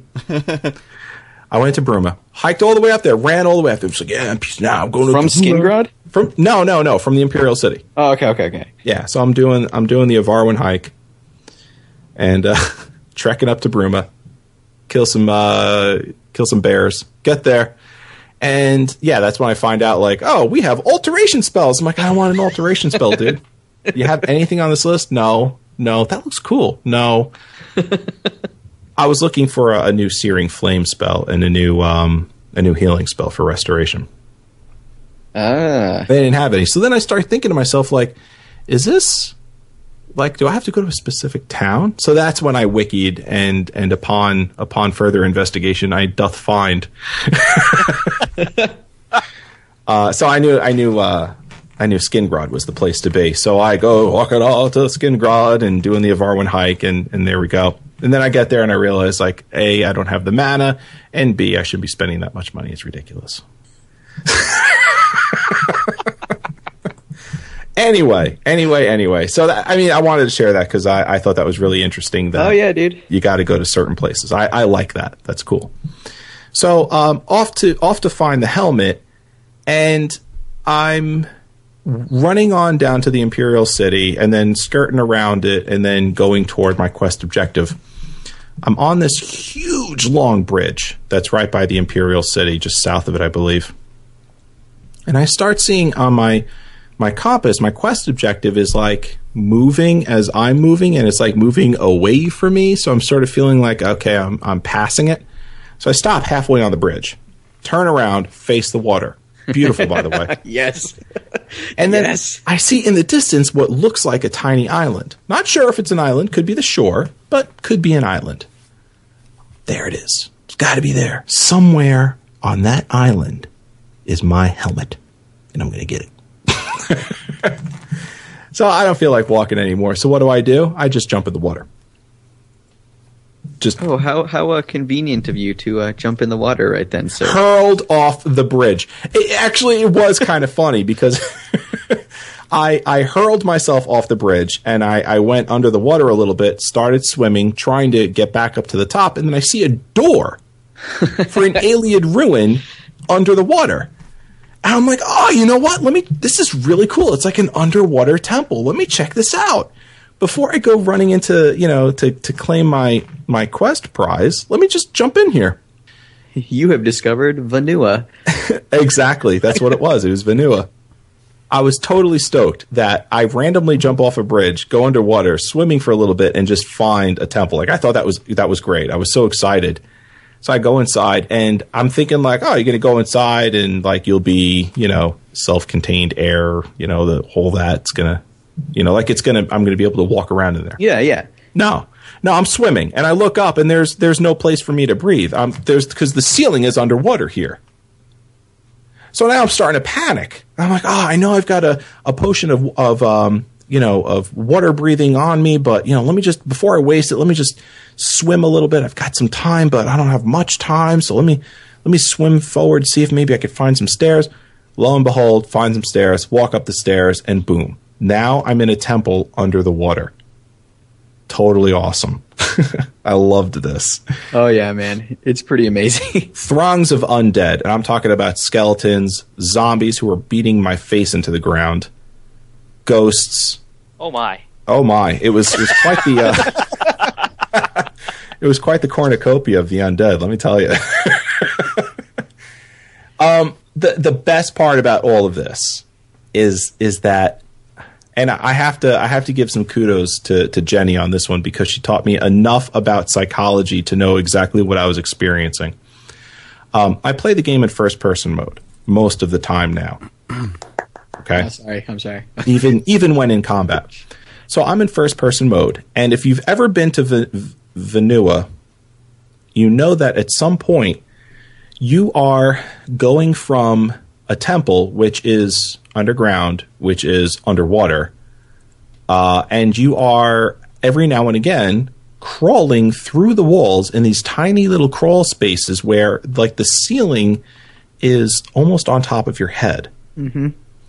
Very tight quarters. And for me personally, like, I, I, I will tell you this: I am, uh, I battle with claustrophobia pretty badly. Like at one point in my life, it was hard for me to drive because the the windshield was giving me uh, was was heightening my anxiety. That's how bad my claustrophobia was at one point. So I'm in this game, right? And if you can imagine, uh, my anxiety level actually started to jump up a little bit. And there's this thing in psychology where they have like a, a, scale, you know, from one to 10, 10 being the most severe. And psychologists will ask you, you know, um, how on a scale of one to 10, how severe is your anxiety level right now? And if it's really bad, they'd be like, oh, you know, it's like a, it's like a six, a seven, or an eight. So as I, and I've learned this from Jenny. So as I'm crawling around in this ruin, which by the way happened to to be the uh, the ruin where the Crusaders' temple is in, and that's where where my my quest objective had been. Mm-hmm. Um, so I, I actually gotten very lucky with that. I was just going in there to explore it. I really didn't know that my quest objective was in there. So as I'm like crawling around inside the ruin, trying to get from you know the from Vanua to the Crusaders' temple, um, surrounded by dirt, underground, tight quarters, I start thinking to myself exactly what I'm what I'm explaining to you that you know it's it's underground, it's underwater, it's really tight quarters in here. I actually feel my anxiety level creeping up. like I, I actually started to get claustrophobic.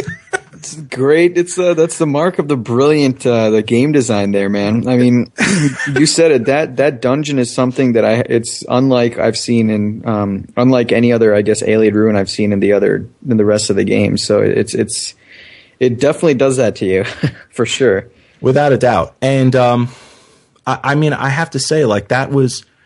I would say that's probably the first time I was ever so immersed in a game where if I were literally in those circumstances, I probably would have gotten a, a panic attack or at least a, a flare up of my anxiety.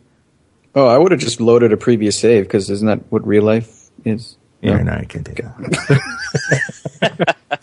so, so in any event, um, and, and we're, we're talking about Oblivion, guys. This came out in 2005. You know, this isn't the ultra realistic graphics of Skyrim you know, this is, if you look at a screenshot of what I was looking at, you would laugh at me saying, like, what's the matter with you? I, I, I, couldn't help it. I got so involved that, um, and so immersed, immersed in this game, it, I couldn't help but, and I told Jane, cause she asked me, like, you know, so, so where, where was your anxiety level at the time? And I told her, like, it was a solid three until I had to, like, realize, I'm not crawling around underground, underwater, uh, in an unstable ruin. I'm I'm sitting in front of my computer with a cat in my lap. Mr. Bigglesworth. Mr. Bigglesworth, come!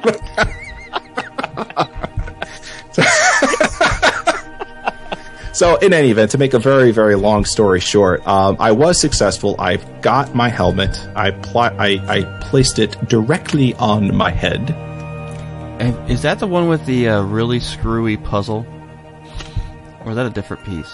Uh, I think that's a different piece. I didn't. I didn't have to go through a, a you puzzle. remember a while back uh, when I was going through this quest chain, Mhm. I talked about a really aggravating puzzle.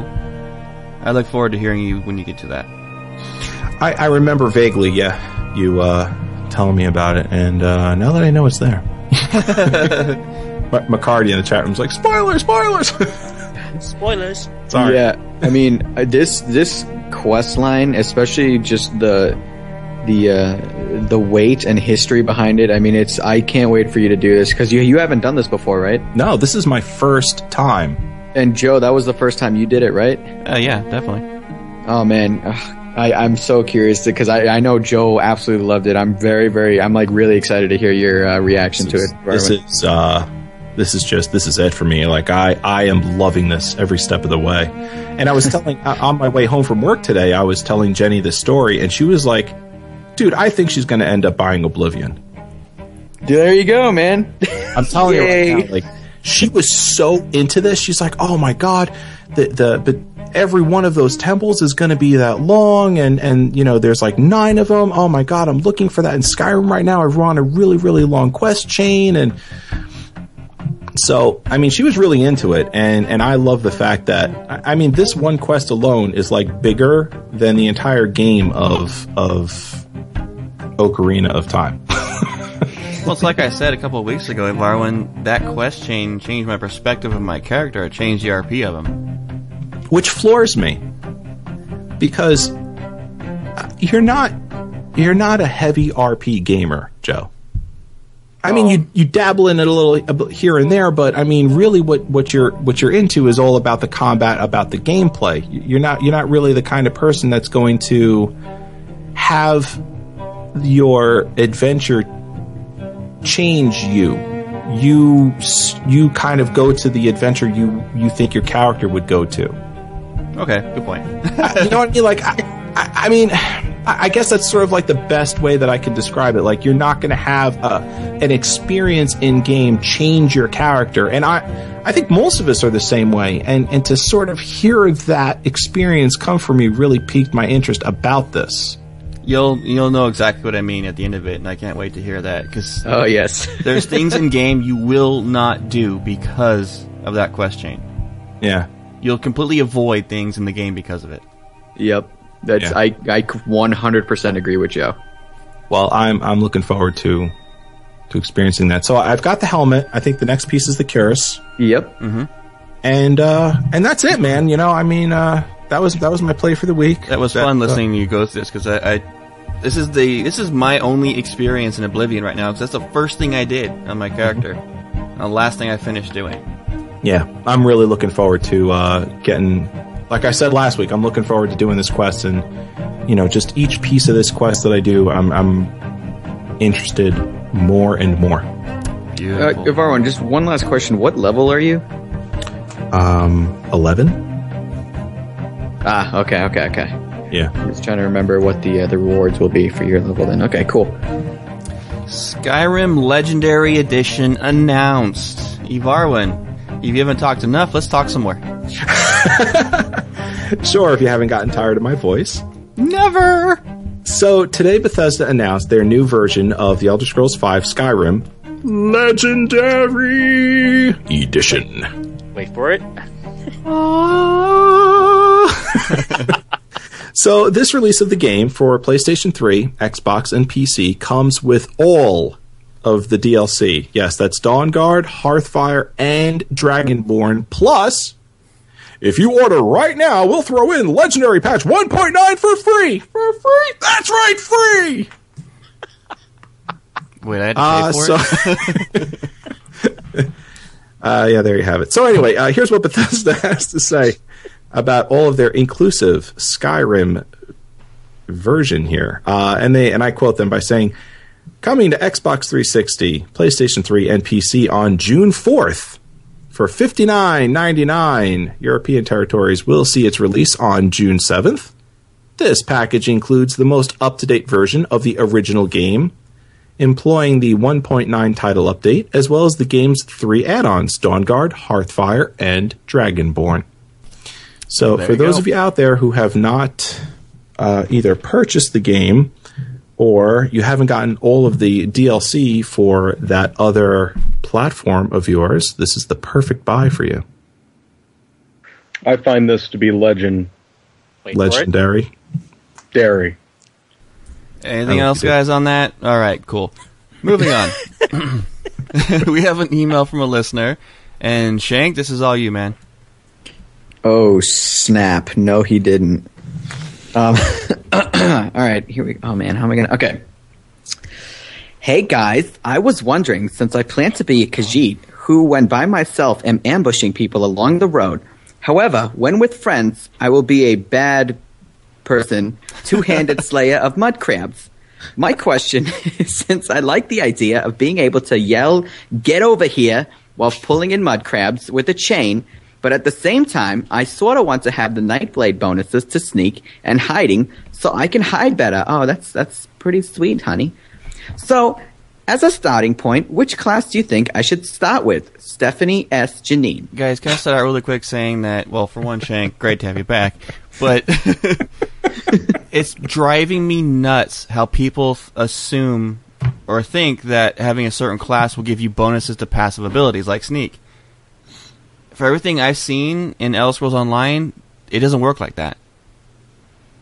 All you're getting from a class is is uh is, is abilities. That's it.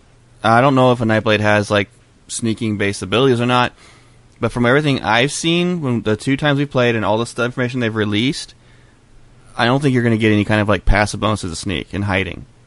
So Yeah, I, I would basically, I would, I would strip it down even further, Joe, and I would say the class really in in ESO is basically just a template and a skill line. Like that's it. Mm-hmm.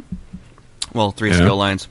There's just a yeah a set of a set of skill lines. So if you want to be really efficient at sneaking and hiding, you don't have to have a Nightblade for it, and you can still have your chain of, of awesomeness when you do a Dragon Knight. Mm-hmm. Plain and simple. Anyway, Go with it, Stephanie. Yes, Go go go. Dragon Knight, and then and then get all those sneak bonuses you want. exactly. Go Dragon Maybe Knight. even become a vampire. Exactly. Ooh. Feel werewolf. the awesomeness of the chain.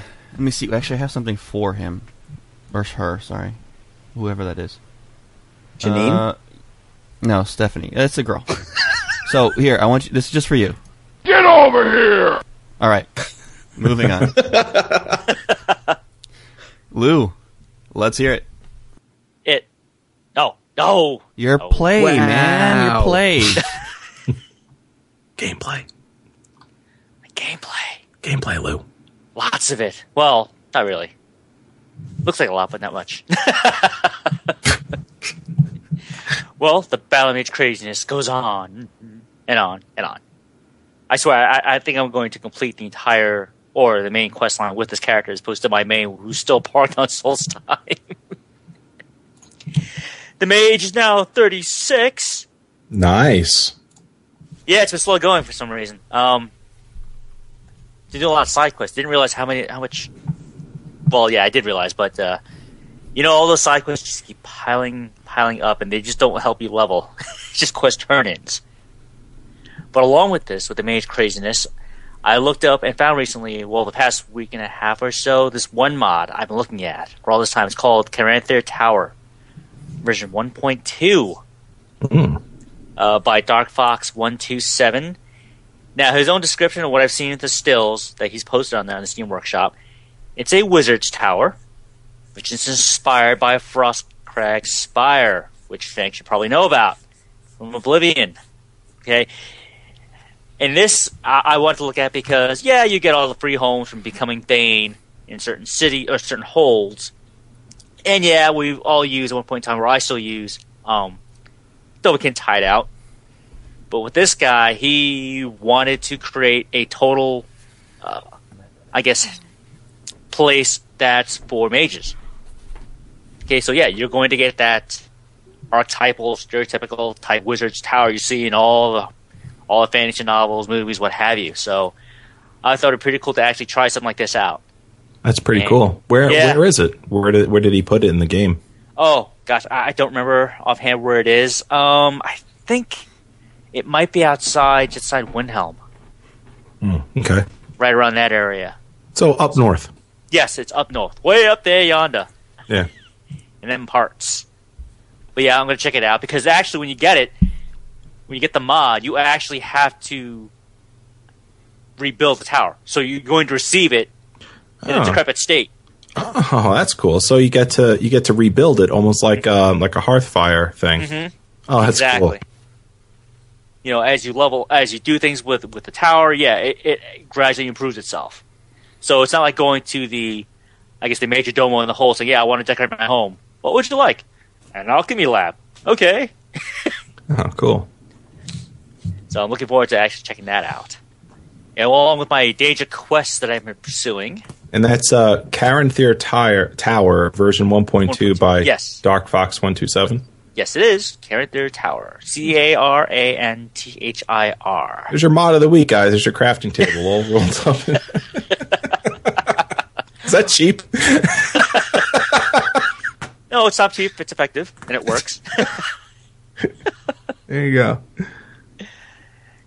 also, uh, Boethiah is calling. All right, I've been doing that quest since I'm doing all those other uh, digital artifacts quests. Um, deciding which follower I want to sacrifice. All of them? Well, All yeah, of them. well, s- some more than others. Serana. Just Yeah, no, no. Remember, I haven't. I've avoided doing Dawnguard because I don't want to be saddled with her. it doesn't You matter. need- Console commander to you and then sacrifice her.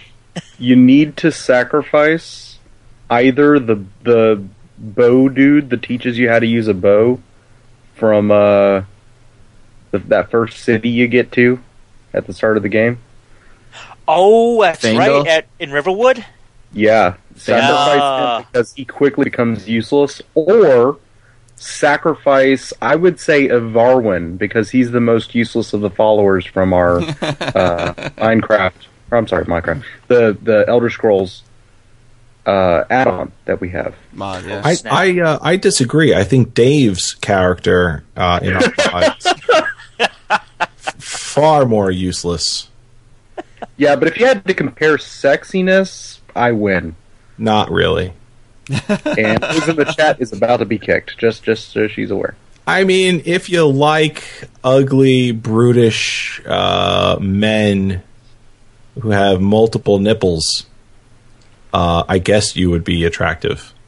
Or if you like girly looking, golden clad men with only one nipple, go with the Evarwyn. Okay, I'm guys. literally taking okay, notes right guys. now. Let's uh, continue with Lou's story.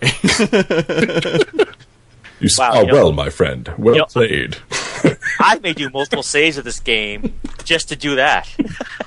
Sacrifice all of us just to see it. Just for just for fun. Yeah, I'm gonna sacrifice all of us. All the OTR crew. I also though completed the quest for the white phial. Alright.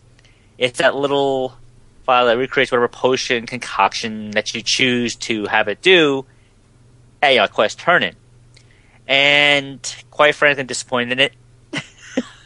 I mean, I expected more, at least, uh, at least some better options to go along with it. I mean, I chose the option to actually have it uh, help my my magic. Mhm. Okay, so having it do, I think it only boosts my magic by twenty points, and I'm thinking to myself, hmm. Hmm. I, I went through all this trouble to get all these ingredients, and it's only going to boost my magic up by twenty points. Yeah, all right, that's a useless quest. I don't think I ever do that again in my other other characters now. Just waste of time. Yeah, just a waste of time. I mean, I don't know what the other options have done. I mean, there's the other option, I guess, to to help healing or make you better in battle. But yeah. if the, eh, all the other options are similar to this, to this choice, then I'm going to totally bypass this quest and not do it at all. So basically, you get a, a free two levels worth of of magicka. Yes. I think it's only once a day you can use it. So again, Oh man, yeah, it's not a permanent. I, I don't believe so. I haven't used it yet, and it's the first time I've ever completed this quest in the game. So, I mean, if it was something useful where it, you know, it could be a magic potion where it restores my magicka. I mean, fifty or hundred points. Yeah, that I could use. That's useful to me. This, Yeah. no. Let's see if I could do a quick, uh, you know, s- uh, search. See if we can figure this out. So, Yeah, because yeah, once I turned it in, I, I just looked at it and said, "Wow, that's uh, so anticlimactic." Until no, never doing this again on the rest of my characters in Skyrim, ever, Eva. ever, ever. Just going to ban it. So I got it here on um, UESP, uh, the unofficial Elder Scrolls pages, and it says the White Phial is a legendary bottle forged in the days when Skyrim was just starting to turn to ice. Uh, all right. Visiting the uh, the White Phial, speaking to Nurelion, reveals the White Phial has been life's obsessed. Blah blah blah. Uh, okay. After after the quest, repairing the file, you'll be rewarded with the White Phial full, which functions as a potion with the effects you choose. Uh, moves it to your miscellaneous section. After 24 hours, the potion inside the white phial will regenerate and the potion will be drinkable once again. So yeah, basically the effects that you get, you get it, you get it once a day. It refills itself, uh, and you can only use it once a day. right. Yeah. So uh, 20 points for 60 seconds of of resist magic. Yeah. That, so it's uh, a it's a magic resist. That's what you chose. no, no. I chose the. It boosted my. uh I guess my magicka. Oh, okay, yeah, yeah, I see that right here. Yeah, Magicka is increased by 20 points for 300 seconds, Yeah. and you do that once a day. 20 points. I think one of my spells does more than that. Uses That's more than that. Yeah, that's horrible. Yeah, to me, it's not worth it. No, not at all. Okay. Sorry to slow you down, Luke. No, no, no. I'm, I'm just saying, I mean, it was a fun quest, but then for what they put you through to get it, difficulty wise, yeah, it, it just, to me, it's not worth it. And for the restrictions placed on it, yeah, bypass it. But along the way of doing the White Phial quest, I actually finished a couple of quests and became Blood Kindred to all the Orc holes throughout Skyrim. Oh. Yay. Although on a mage, I don't think I can find anything really useful to get or obtain from the Orc Stronghold, so I guess that's cool. I can walk to any Orc Stronghold. Yo, what's up, brother? or what's up, sister? Okay, it's cool. Next. Also, I did a walkabout. Oh, nice. Yeah, this was uh, over the weekend. Yeah. I just wanted to try it out. Uh, complete And? opposite sides of the map. I actually chose to walk from uh, Markarth to Riften. Just to see how long, you know, just to see what happened. I And feel the like I'm guys rubbing here, off. what's that? I Yeah. said- I feel like I'm rubbing off on you guys. I don't know. You totally are. All right, just on this, well, I should say short, but this uh, pretty fun experience. Yeah, Dovahkiin 3, Dragons 0. Two misfortunate highwaymen who decided to try and rob me. Go, oh, all right, you don't see me crackling with energy and my fully clad house car. Okay, that's cool. we can go this route. yeah, that's why they're dead. Um, six bears, four saber cats, and yeah, two bunnies. Lou's like, hello, I'm Lore Master. Lore Master on ice. Yes, Run. exactly. Yeah, speaking of ice, yeah, the two bunnies I got because of uh, Ice Storm. I was using that. Uh, Ice Storm is a beep. Get out of the AOE, bunnies. Just get out of the AOE. Don't stand in the ice. That's all I got to say. I'm also enjoying the fact that I'm the Dark Brotherhood quest. Ch- I'm at the part of the Dark Brotherhood quest chain to where I have to kill the worst part in Skyrim. That guy. That guy, orc? huh? Yeah, the orc. I forgot his name. What the heck's his name? Uh, Lurker, something like that. With an L, but yeah, I'm on. I'm on a mission to kill him. and I remember it was ironic that I actually found this guy. I forgot what what tavern he was in. Uh, before I started the Dark Brotherhood quest chain, I realized, oh yeah, yeah, uh, Bard, Orc Bard, okay. And then getting this quest, I'm like, wow, that's right. I guess he is pretty bad. I I mean, it's so bad that someone out there wants to kill him. I mean, why? Somebody actually paid to kill him. Yeah. Not Have only you heard paid, the they bards paid- around they- Skyrim? Just saying. I was doing Somebody it for free. There's Joe. There's Joe. We missed Joe. Just waiting for the right time. That's all. Where's Dave been? Dave, are you? What the hell? I didn't want to unmute and moan while I was scratching myself during the podcast, so God, uh, God, that is. Thanks for weighing in, Dave. you asked. Wow. What a segue into the Thieves Guild quest chain. Speaking of un of, of disgusting acts, Yes. thievery. Well, going to sabotage the hunting Honeymoon Meadery. so, Wait, wait, wait. Hold on, Lou. I'm sorry. How long did it take you to get from Markarth to Riften? oof. With all battles and actually uh, stopping off Yeah, yeah, yeah.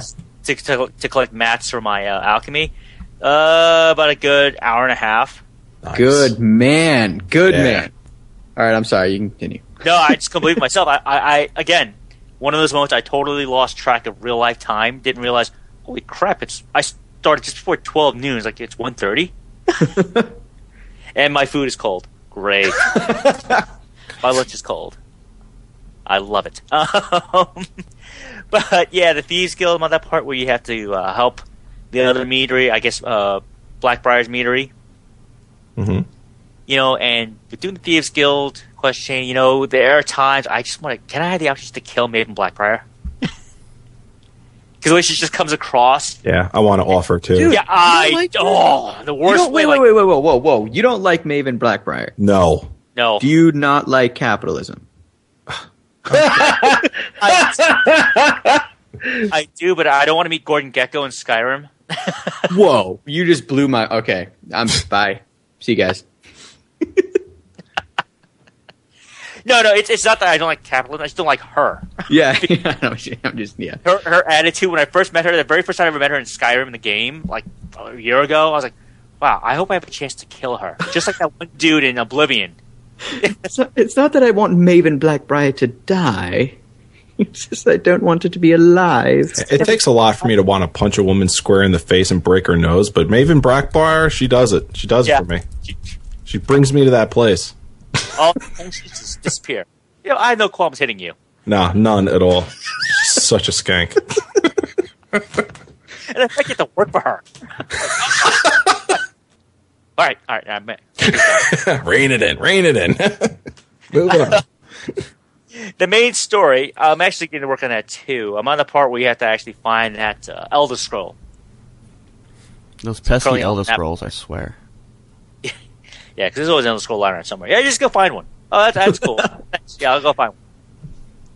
Dude. Dude. Yeah. And speaking of scrolls and stuff like that, um, can't wait to explore more of the Dwemer ruins on this Battle Mage character.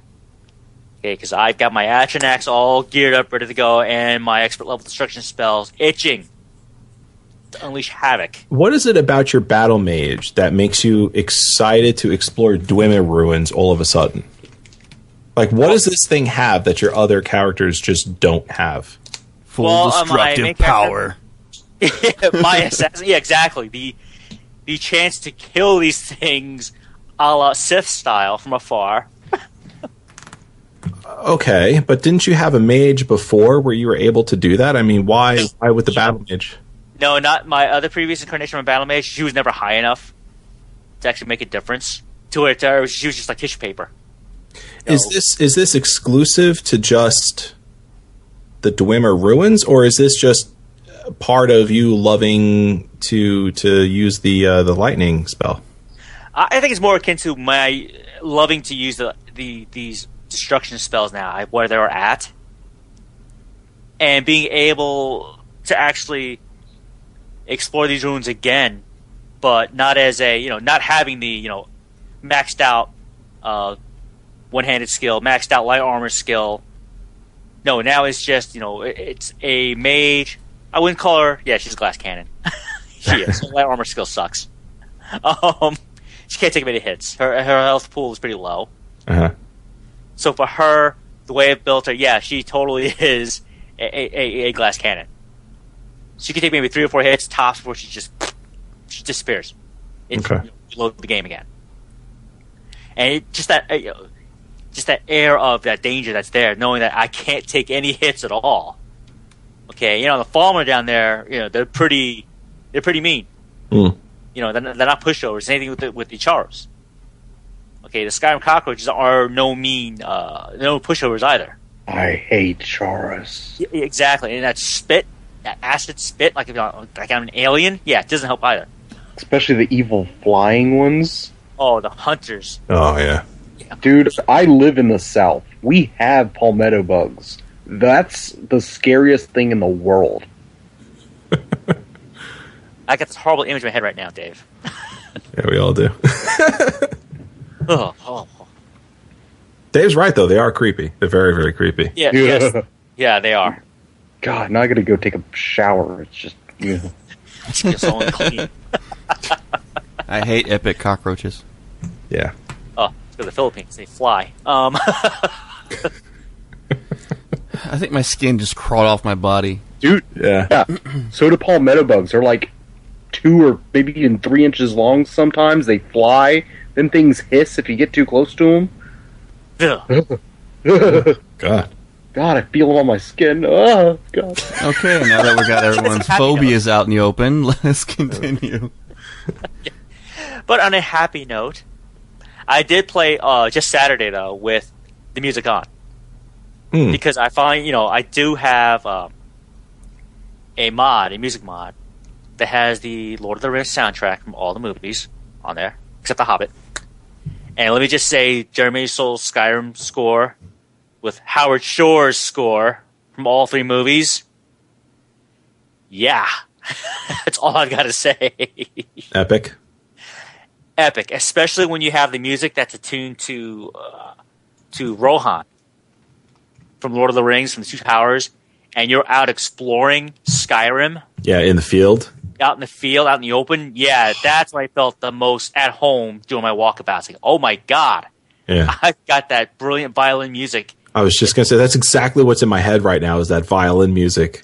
in my ears, and I'm walking through these valleys and saying, "Yeah, come here, dragon, I see you. come on." Oh, that's awesome. Yeah. So yeah, that was my my playthrough for the week. Is that uh, that Lord of the Rings soundtrack available on Steam? Nope. Uh, it's not on Steam anymore. I It's think not the you- workshop. Yeah, you have to go through uh, the Nexus now to find it if it's still there. Okay. Oh, I will find it. That was a very diverse playthrough this week. I love hearing about it. All right, we got some uh, mod action for you guys. And this, nope, we don't. Never mind. All right, Lou, we're not done having you talk, buddy. Not yet. Oh. It's Oh, time. wait, there's more. There's more. It is time for the Elder Scroll. All right. Scroll, scroll. Can I just say real quick? I texted Lou when I figured found out what this was about, and I'm like so ridiculously happy. Okay, I'm sorry. Go ahead. no, and the thing is, when you when you texted me, I had no idea. Looking at the show notes, like everyone had been doing this as well. Yeah, it kind of correlates and ties into everything. I- exactly. Well, well, well played accident there, sir. Yes. Hey Joe, Yeah. I think we might have uh, this show's uh, name here. Knights of the Nine. Yeah. Yeah. Already on it. Yeah.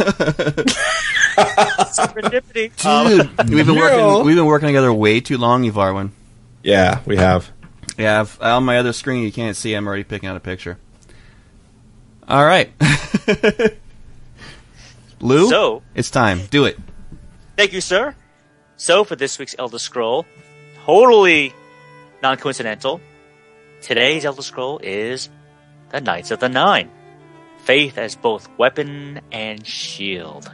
Or as a quick quote Only a champion pure of heart can vanquish the evil that has been released upon the land. You must heed the call, reclaim the lost relics of the divine crusader, and return the Nine to glory. So, the Knights of the Nine. This order was founded in the Third Era, year 111, by Sir Amiel Lannus, a hero of the War of the Isle. He named his order the Knights of the Nine after his religious faith, obviously, the Nine Divines. he had the headquarters, the Priory of the Nine, built in the West Weald, which is in southern Cyrodiil, near the borders of Elsweyr and Valenwood. Now, the original founding members of the order were Sir Amiel and his friends, Sir Caius and Sir Torolf. What was their purpose? The ambitious intent of recovering the lost relics of the Divine Crusader, also known as Pelinal Whitestrake, who was the champion of slave Queen Alessia, Sorry. who was killed while fighting the forces of the Ayleid King, Umaril the Unfeathered, during the Alessian Rebellion of the First Era. These three knights established their reputation by defeating the Worm of Elinglen to recover the cuirass of the Crusader. After this amazing feat, the Knights of the Nine became the talk of the Empire, and his word spread of their deeds, and many hopefuls soon flocked to join their ranks. However, it was not until Berich Vlindrel, a nobleman of an old and powerful family, joined that it became the most prestigious order in all of Cyrodiil. New knights flocked to join the order, including Sir Casimir, Sir Juncan, Sir Henrik, Sir Gregory, and Sir Aldous. During this time, this period would become the Order's zenith, and three more relics were rapidly recovered. Sir Casimir would recover the gauntlets, while Sir Berich would recover the greaves and the sword. Lucky man. Unfortunately, personal pride would settle in, and each of the knights soon began wearing the sacred relics they had recovered into battle. A habit encouraged in er- Order's early days by Sir Amiel himself. In the Third Era, year 121, during the War of the Red Diamond, the Order became divided. Due to its increased reputation, many of the knights who joined the Order all came from important families and they all had stakes in the war.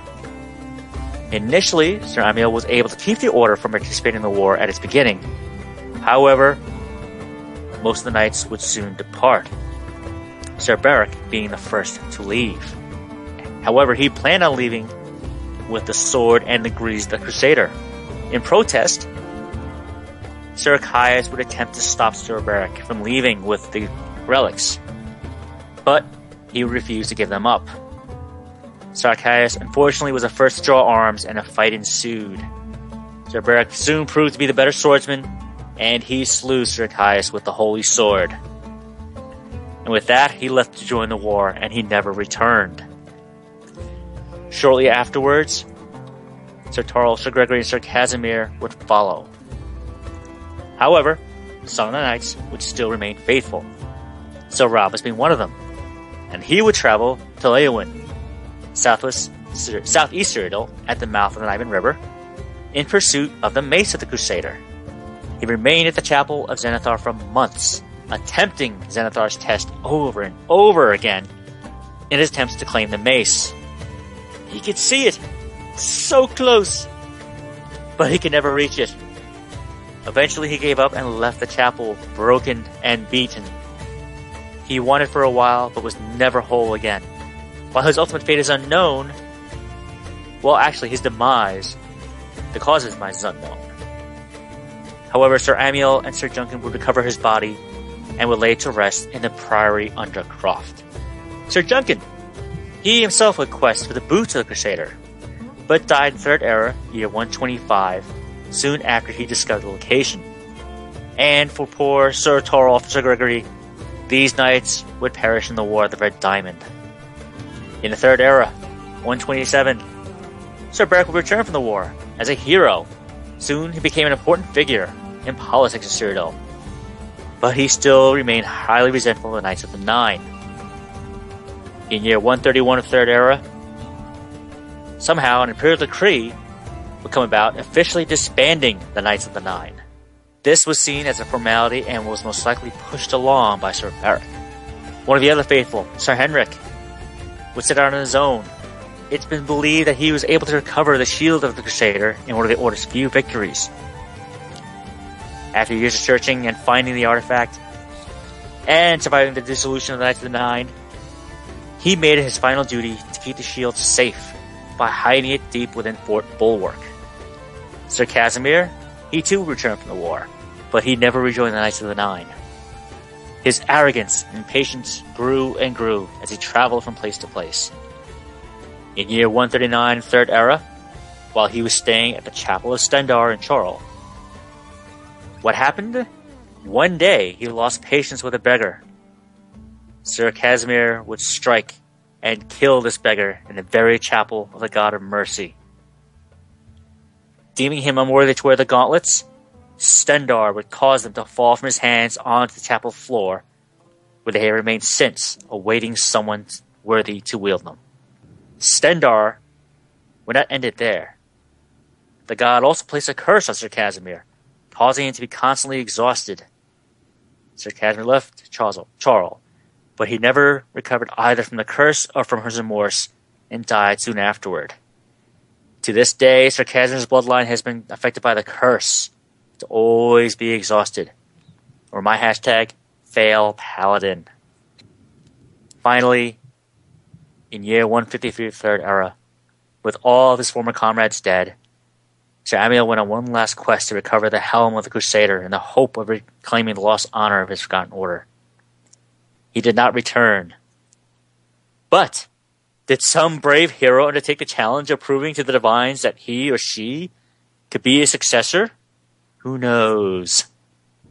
But I want to say thank you to the unofficial Elder Scrolls pages and the Imperial Library for providing all the information for the Knights of the Nine. Hope you all enjoyed the Elder Scroll, everyone. Wow, uh, another another phenomenal one, Lou. Oh yeah, I Read I it was- again. Read it again. I was on the edge of my seat. I mean, I've played this quest I don't know how many times, but just hearing that epic story is just like, oh, it's amazing. Yeah, I think uh, I think that might actually be my favorite one you've done so far, Lou. Thank you all for the kind words. Hope you all like these things. Yeah, like God, it's like one of our more popular features on the show. Um, speaking of features, Joe, if you don't mind, Go for it. Yeah. Um, this this show is also brought to you by. Wait for it. Tytanis, the ultimate mod. Tytanis.com. We just want to we want to say thank you to our our good friend Tytanis, who has, um, you know, contributed a lot to the show behind the scenes uh, these these past couple of weeks. And uh, he wants us to remind you that yes, he's got the ultimate mod out there that he built from the ground up, but he's got a brand new a brand new mod coming out that is if you're if you're a fan of Skyrim and uh, God I hope you are if you're listening to the show. Uh, and you're you're a fan of the uh, the Elder Scrolls games all right you uh, and modding of course you really are going to want to check out what he's got coming up next week all right uh, and he says are you ready, fellow Dovahkians? Follow me at tytanis.com. That is T Y T A N I S D O T C O M. At tytanis.com to know exactly when the new Skyrim feature is released on May 1st. There are news headlines already in the works for it in the coming weeks, so be prepared to have your Tamriel rocked. Sweet rolls for all. um, I've gotten my fingers into exactly what Tytanis is building, and I, I have to tell you, like it is. I've seen a, a full-on gaming company do what he's doing, and it's it's complete crap. Tytanis is doing it the right way. I he doesn't want me to tell you what it is. He doesn't want me to like really hint at it too much, but the fact is, is that um, what he's building for his mod is going to allow.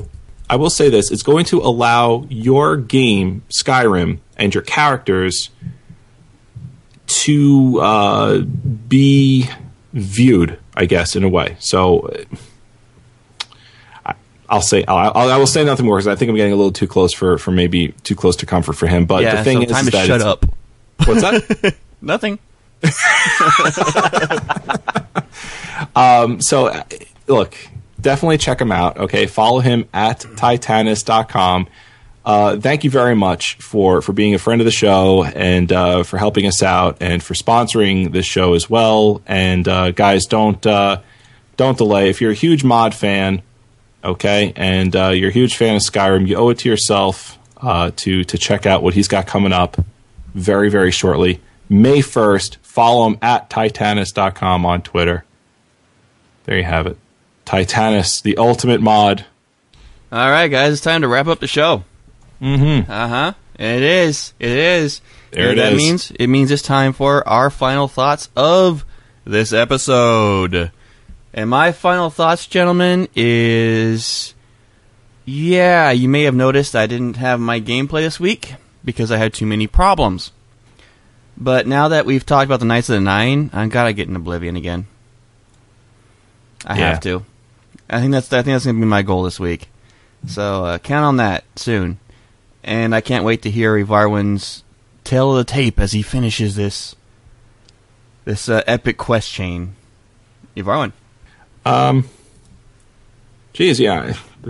The uh, the end of the show came up very quickly on me. So, um, I, I will say that really looking forward to uh, doing Knights of the Nine uh, far more, and I'm I'm looking forward to you know experiencing all of the the Elder Scrolls games now. Um, you know a lot more a lot more closely and and talking about it. I think the the show is going to have a really nice shift from um, primarily a Skyrim show because that's what happens to be out to to really just a nice broad um, Elder Scrolls uh, discussion with with some really nice Elder Scrolls Online focus. You know, uh, keep keep up to date with with us, and we're gonna we're gonna you know bring all the awesomeness of Elder Scrolls Online through the show to you um, in the you know the best way that we uh, we can. And Mr. Lewis Lon. Wow. What can I say? You know, when I first took on doing the Elder Scroll, I didn't think it could be this daunting. Because it can be at times. Uh, trying to keep it, initially, trying to keep it with just Skyrim, but then realizing since we're all going back to playing the older games, like Oblivion and Morrowind, and then realizing, man, I've got, gosh, what, 15 years of lore from Bethesda to deal with and, and just pull from, and it's just amazing at the stuff I can find out there. Uh, just little bits and pieces. Um, even if it's just maybe one or two, maybe three sentences, just realizing that somewhere out there, there are people like Lawrence Schick and his crew at ZOS and the others at Bethesda Studios going, yeah, we can work with this. And uh, totally, again, amazed that uh, we all covered the same thing, probably. You know, Knights of the Nine. just out of sheer coincidence. The synergy is working, guys. All right. What about you, Mr. David Adams? I'm gonna find a way not to die anymore. I die too much. That would be useful. I think it's because I'm. I think it's because I'm gassy. Right. Okay, Shank. Um, I'm uh, I'm quite excited. Um, not just because I myself am going to be doing Knights of the Nine as well as a Dark Brotherhood, but I'm excited because Joe, I know your first time doing it, you loved it, and you know, kind of. I'm excited for you, Evarwyn, when you go through it because like that that first time excitement of doing something as epic as this, dude. I want you to tell me every single detail. So that that's that's my uh, that's what I'm going to be looking forward to.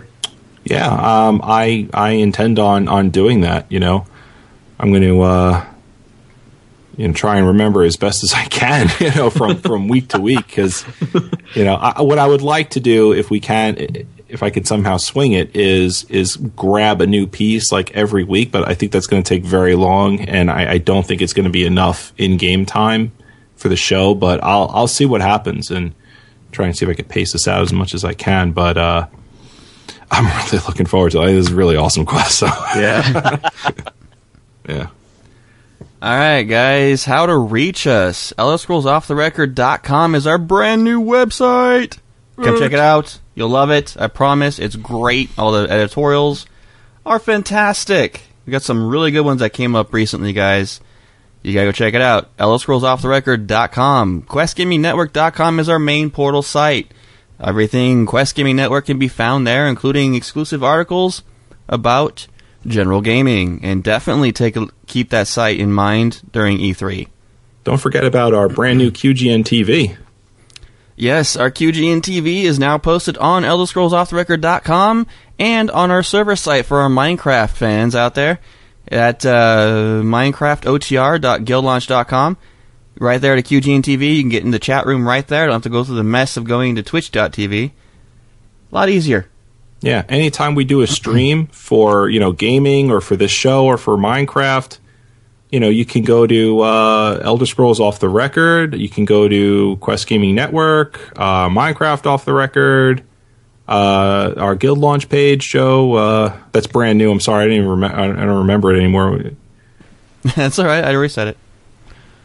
Um, you go you go to the guild launch page, and uh, you know there, and it's right there. And especially on our on our websites, you know we've got this little QGN TV um, button on our on our main navigation uh, page there, and you just click on that, and, and there's the video on the top, and the chat room's on the bottom, and it's it's just it's a great great time all around. Or if you, if you follow us on Twitter, we'll be posting it there too. So What he said. Yar. Elderscrollsofftherecord at gmail.com is our email address. Send us in any comments, concerns, anything you really want to talk about or ask us at elderscrollsofftherecord at gmail.com.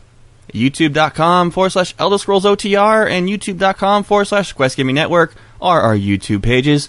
Come check them out. We got little things going on all the time. I know that on our Quest Gaming Network one, we're going to be having a preview video come up of our adventure server.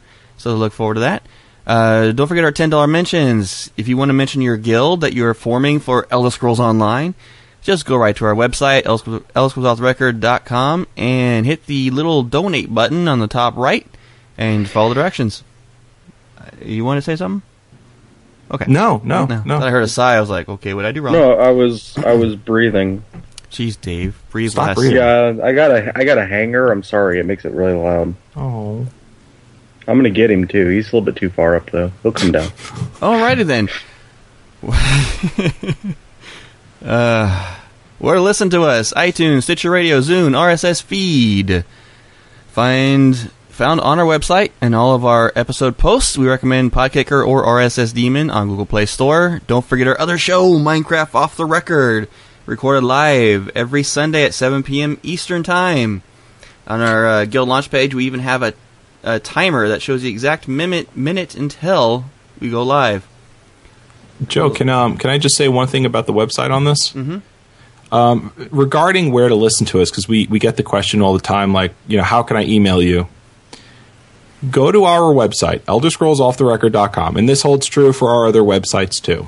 Okay, um, you will find on the right hand side, okay, where we where we thought it was it was most viewable for all. Um, it's right there. Our Facebook, our Twitter, our YouTube, our iTunes, our Twitch, our TuneIn, our Stitcher, our RSS button, and our email icon. All of that is right there on the right hand side of the page on the top.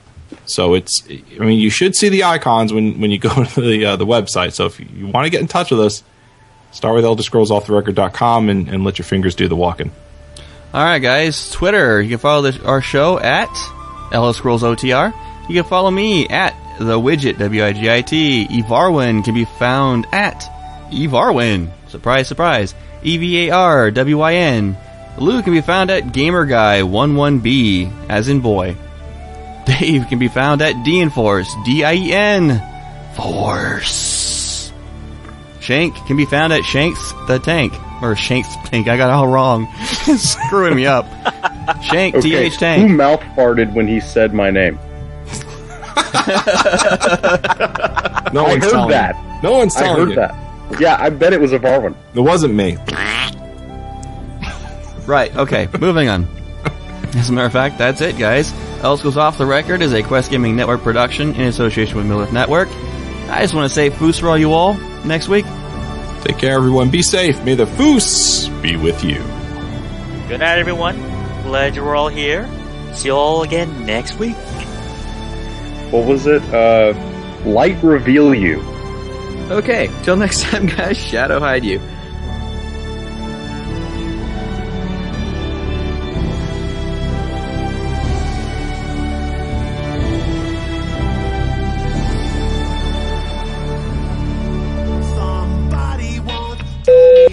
Let's get ready to rumble. Okay, since we're live, is it okay if I go pee, shut off my air conditioner, and get a thing of water? Yes. No. Okay, I'll, Maybe. I'll send pictures. find I'll out. send Have pictures. Naked podcast, yay! Yes, Skype, take that! I pulled your damn processes! What you gonna do with all that junk? Well, let's ask a real chef. Hold on, chef.